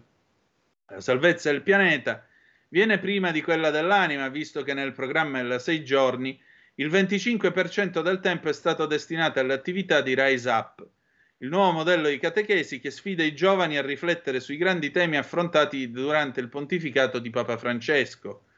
Ecologia integrale, amicizia sociale e misericordia, come dire giornata mondiale dell'ambiente per la Chiesa dell'ultima generazione. Roba da film su qualche setta di fanatici. Un papocchio corredato dalla guida sul sito ufficiale invita poi a fornire ai giovani un tempo di ascolto reciproco sulle varie dimensioni dell'ecologia integrale. L'obiettivo è fare in modo che i ragazzi entrino in contatto con alcuni passi dell'enciclica Laudato Si in cui il Santo Padre identifica alcuni aspetti che minacciano la nostra casa comune. Così Bergoglio ha colto mercoledì da Superstar. Non dimenticate che abbiamo bisogno di ascoltare la sofferenza del pianeta insieme a quella dei poveri, di mettere il dramma della desertificazione in parallelo con quello dei rifugiati, il tema delle migrazioni insieme a quello della denatalità, di occuparci della dimensione materiale della vita all'interno di una dimensione spirituale. E dopo aver dato l'ultima pennellata al murales della pace lungo tre chilometri e bagnato una pianta, Francesco esclama: Pregate per me e, riferendosi a chi è ateo di altre fedi, coloro che non possono pregare mandino almeno onde positive. Sto pensando a Paolo VI che dice una cosa del genere e mi vengono i brividi. Ma voi ve lo immaginate Paolo VI che dice mandatemi onde positive? O Giovanni XXIII, il discorso alla luna. Giovanni XXIII, tornando a casa troverete i bambini. Date una carezza ai bambini e dite loro che è la carezza del Papa. Troverete tante lacrime da asciugare. Fate, dite un'opera buona. Coraggio, il Papa è con noi, specialmente nell'ora della tristezza e dell'amarezza. 11 ottobre 1962. E qua ci abbiamo le, le, onde, le onde positive. Bocca mia, taci. Elvis Presley, Suspicious Minds, 1969 e poi Alessandro Cappello. Andiamo, va. Avete ascoltato la rassegna stampa.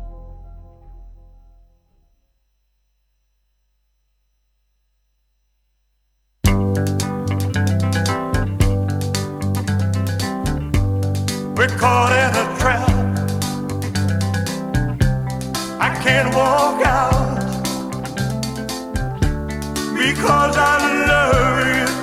much, baby.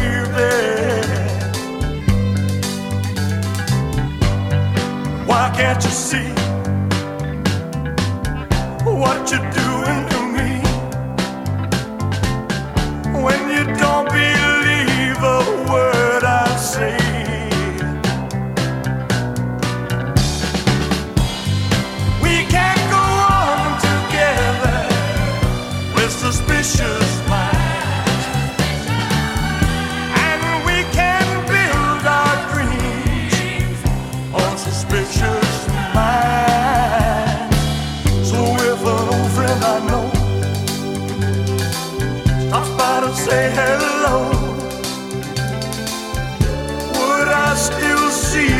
suspicion in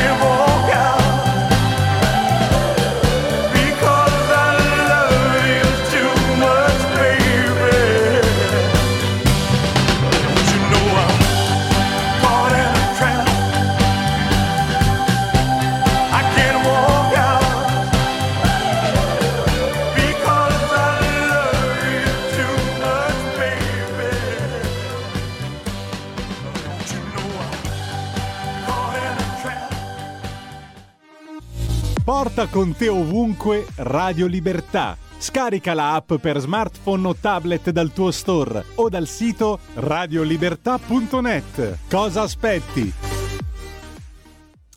Radio Libertà, ridiamo subito la linea ad Antonino Danna. Antonino, ti avviso che siamo già in comunicazione con Alessandro Cappello, che è il coordinatore editoriale di ilsussidiario.net.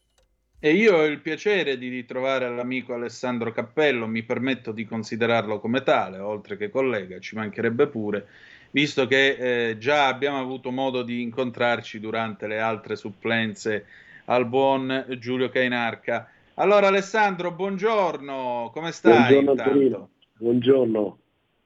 Bene, senti, mh, abbiamo ascoltato prima questo pezzo del 69 di Elvis, Suspicious Minds, ed Elvis dice non possiamo andare avanti vivendo nel sospetto, non possiamo vivere questo sogno vivendo nel sospetto. Lo si potrebbe dire anche del reddito di cittadinanza o sbaglio?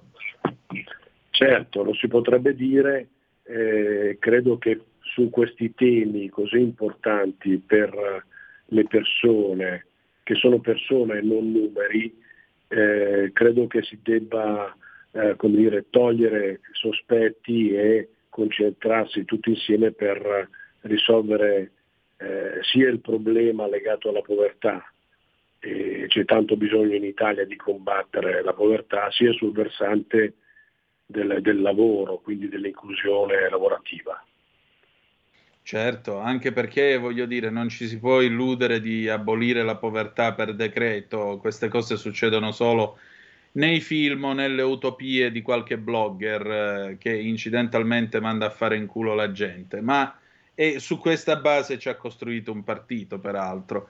Ma eh, voglio dire, il, il, difetto stava nel manico con questo eh, reddito di cittadinanza, perché sul sussidiario eh, vi siete soffermati ad analizzare molto attentamente i problemi che aveva questo reddito. Prima di tutto è un'operazione elettorale che è stata applicata, tra l'altro, in maniera, diciamo così, alla carlona e che, sulla quale si sono abbattuti poi eh, i rovesci della storia, cominciando dalla pandemia, o sbaglio?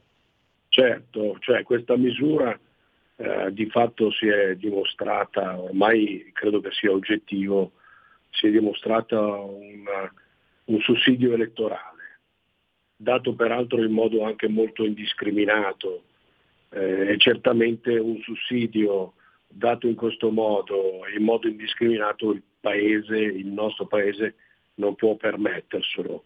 Eh, a posteriori possiamo eh, di più eh, dire che si è dimostrato come un puro e semplice sussidio che ha avuto diciamo, come tornaconto eh, voti elettorali per le 5 Stelle e non è un caso che in certe zone dove il reddito di cittadinanza eh, ha preso piede, lì c'è stato un successo da parte di 5 Stelle eh, importante. Quindi eh, il reddito di cittadinanza ha fallito eh, per molti aspetti, eh, l'unico ambito dove non ha fallito è eh, sulla rendita politica che i 5 Stelle in queste tornate elettorali hanno incassato.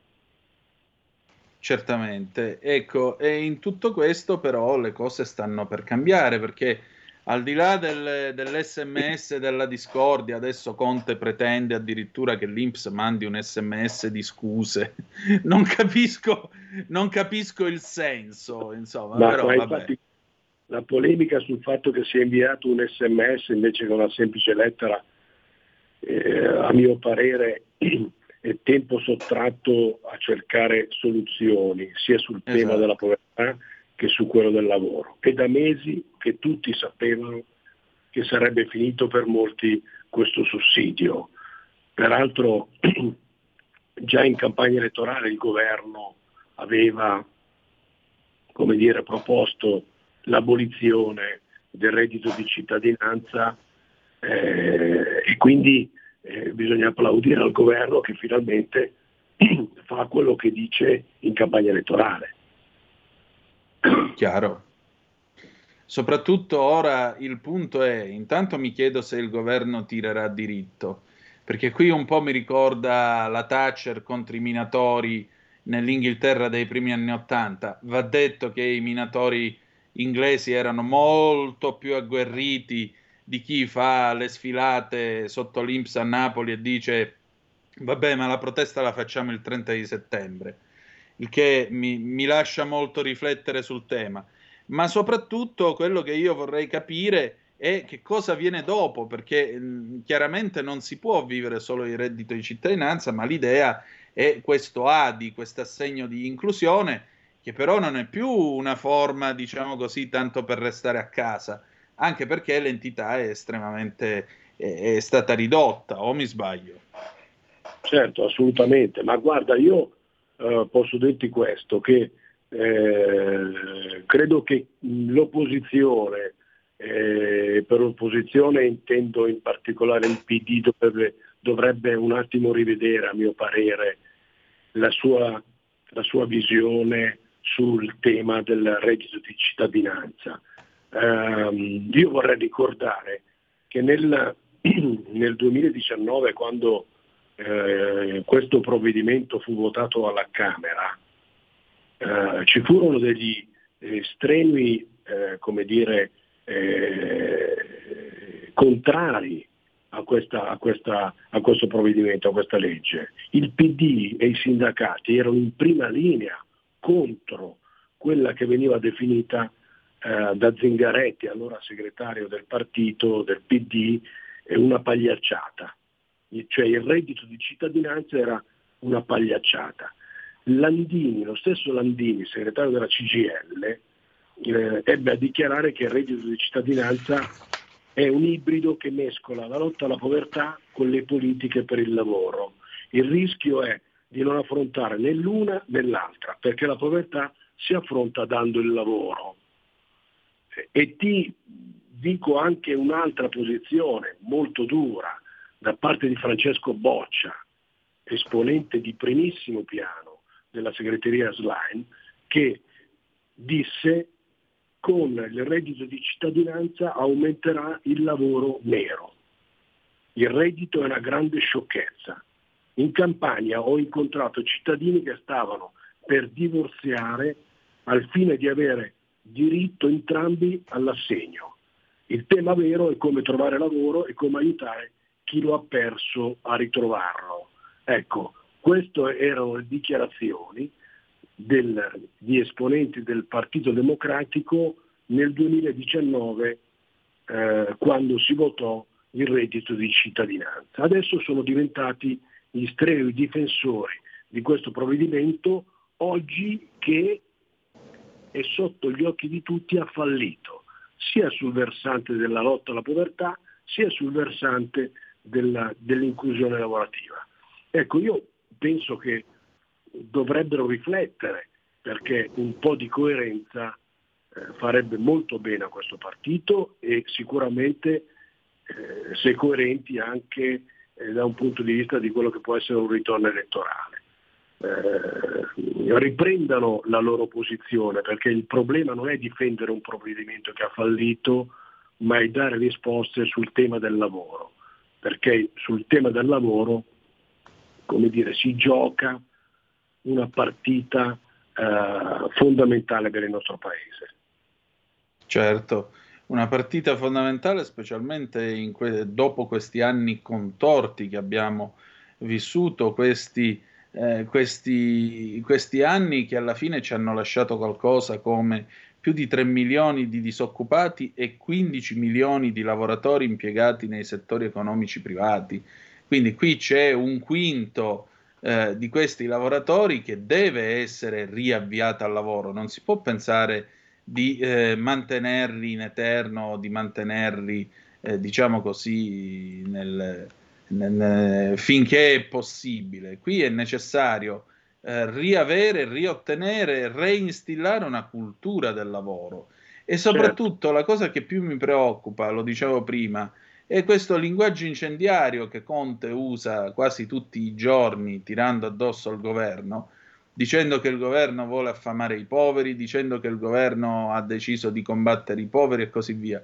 Io mi chiedo, questo linguaggio incendiario, stamattina eh, per esempio il giorno riferisce una battuta di Conte, sarà un autunno caldissimo. Ma eh, si rende conto questo signore del fatto che quando si soffia sul fuoco poi però partono gli incendi? Secondo te un incendio è possibile? Ma guarda, io mh, credo che eh, le posizioni irresponsabili di Conte siano sotto gli occhi di tutti e quando come dire, si strumentalizza eh, i problemi veri delle persone, i drammi veri delle persone, può accadere di tutto. Per questo dico che il Partito Democratico, come dire, che ha una lunga storia, a differenza dei 5 Stelle, una lunga storia anche democratica, eh, debba rivedere le sue posizioni, non può andare dietro a personaggi di questo, di questo, di, di questa, come dire, di questo calibro, che alla fine eh, è sotto gli occhi di tutti il fatto che eh, è un partito e Conte è il leader di un partito che, a, a, cui non tiene le, le, le sorti del, del, nostro paese e a cui non tiene eh, come dire, le, il dramma di, di intere famiglie nel, nel, nostro paese. È sicuramente da irresponsabili strumentalizzare i drammi di molte famiglie, per un proprio tornaconto elettorale, per un proprio tornaconto di partito.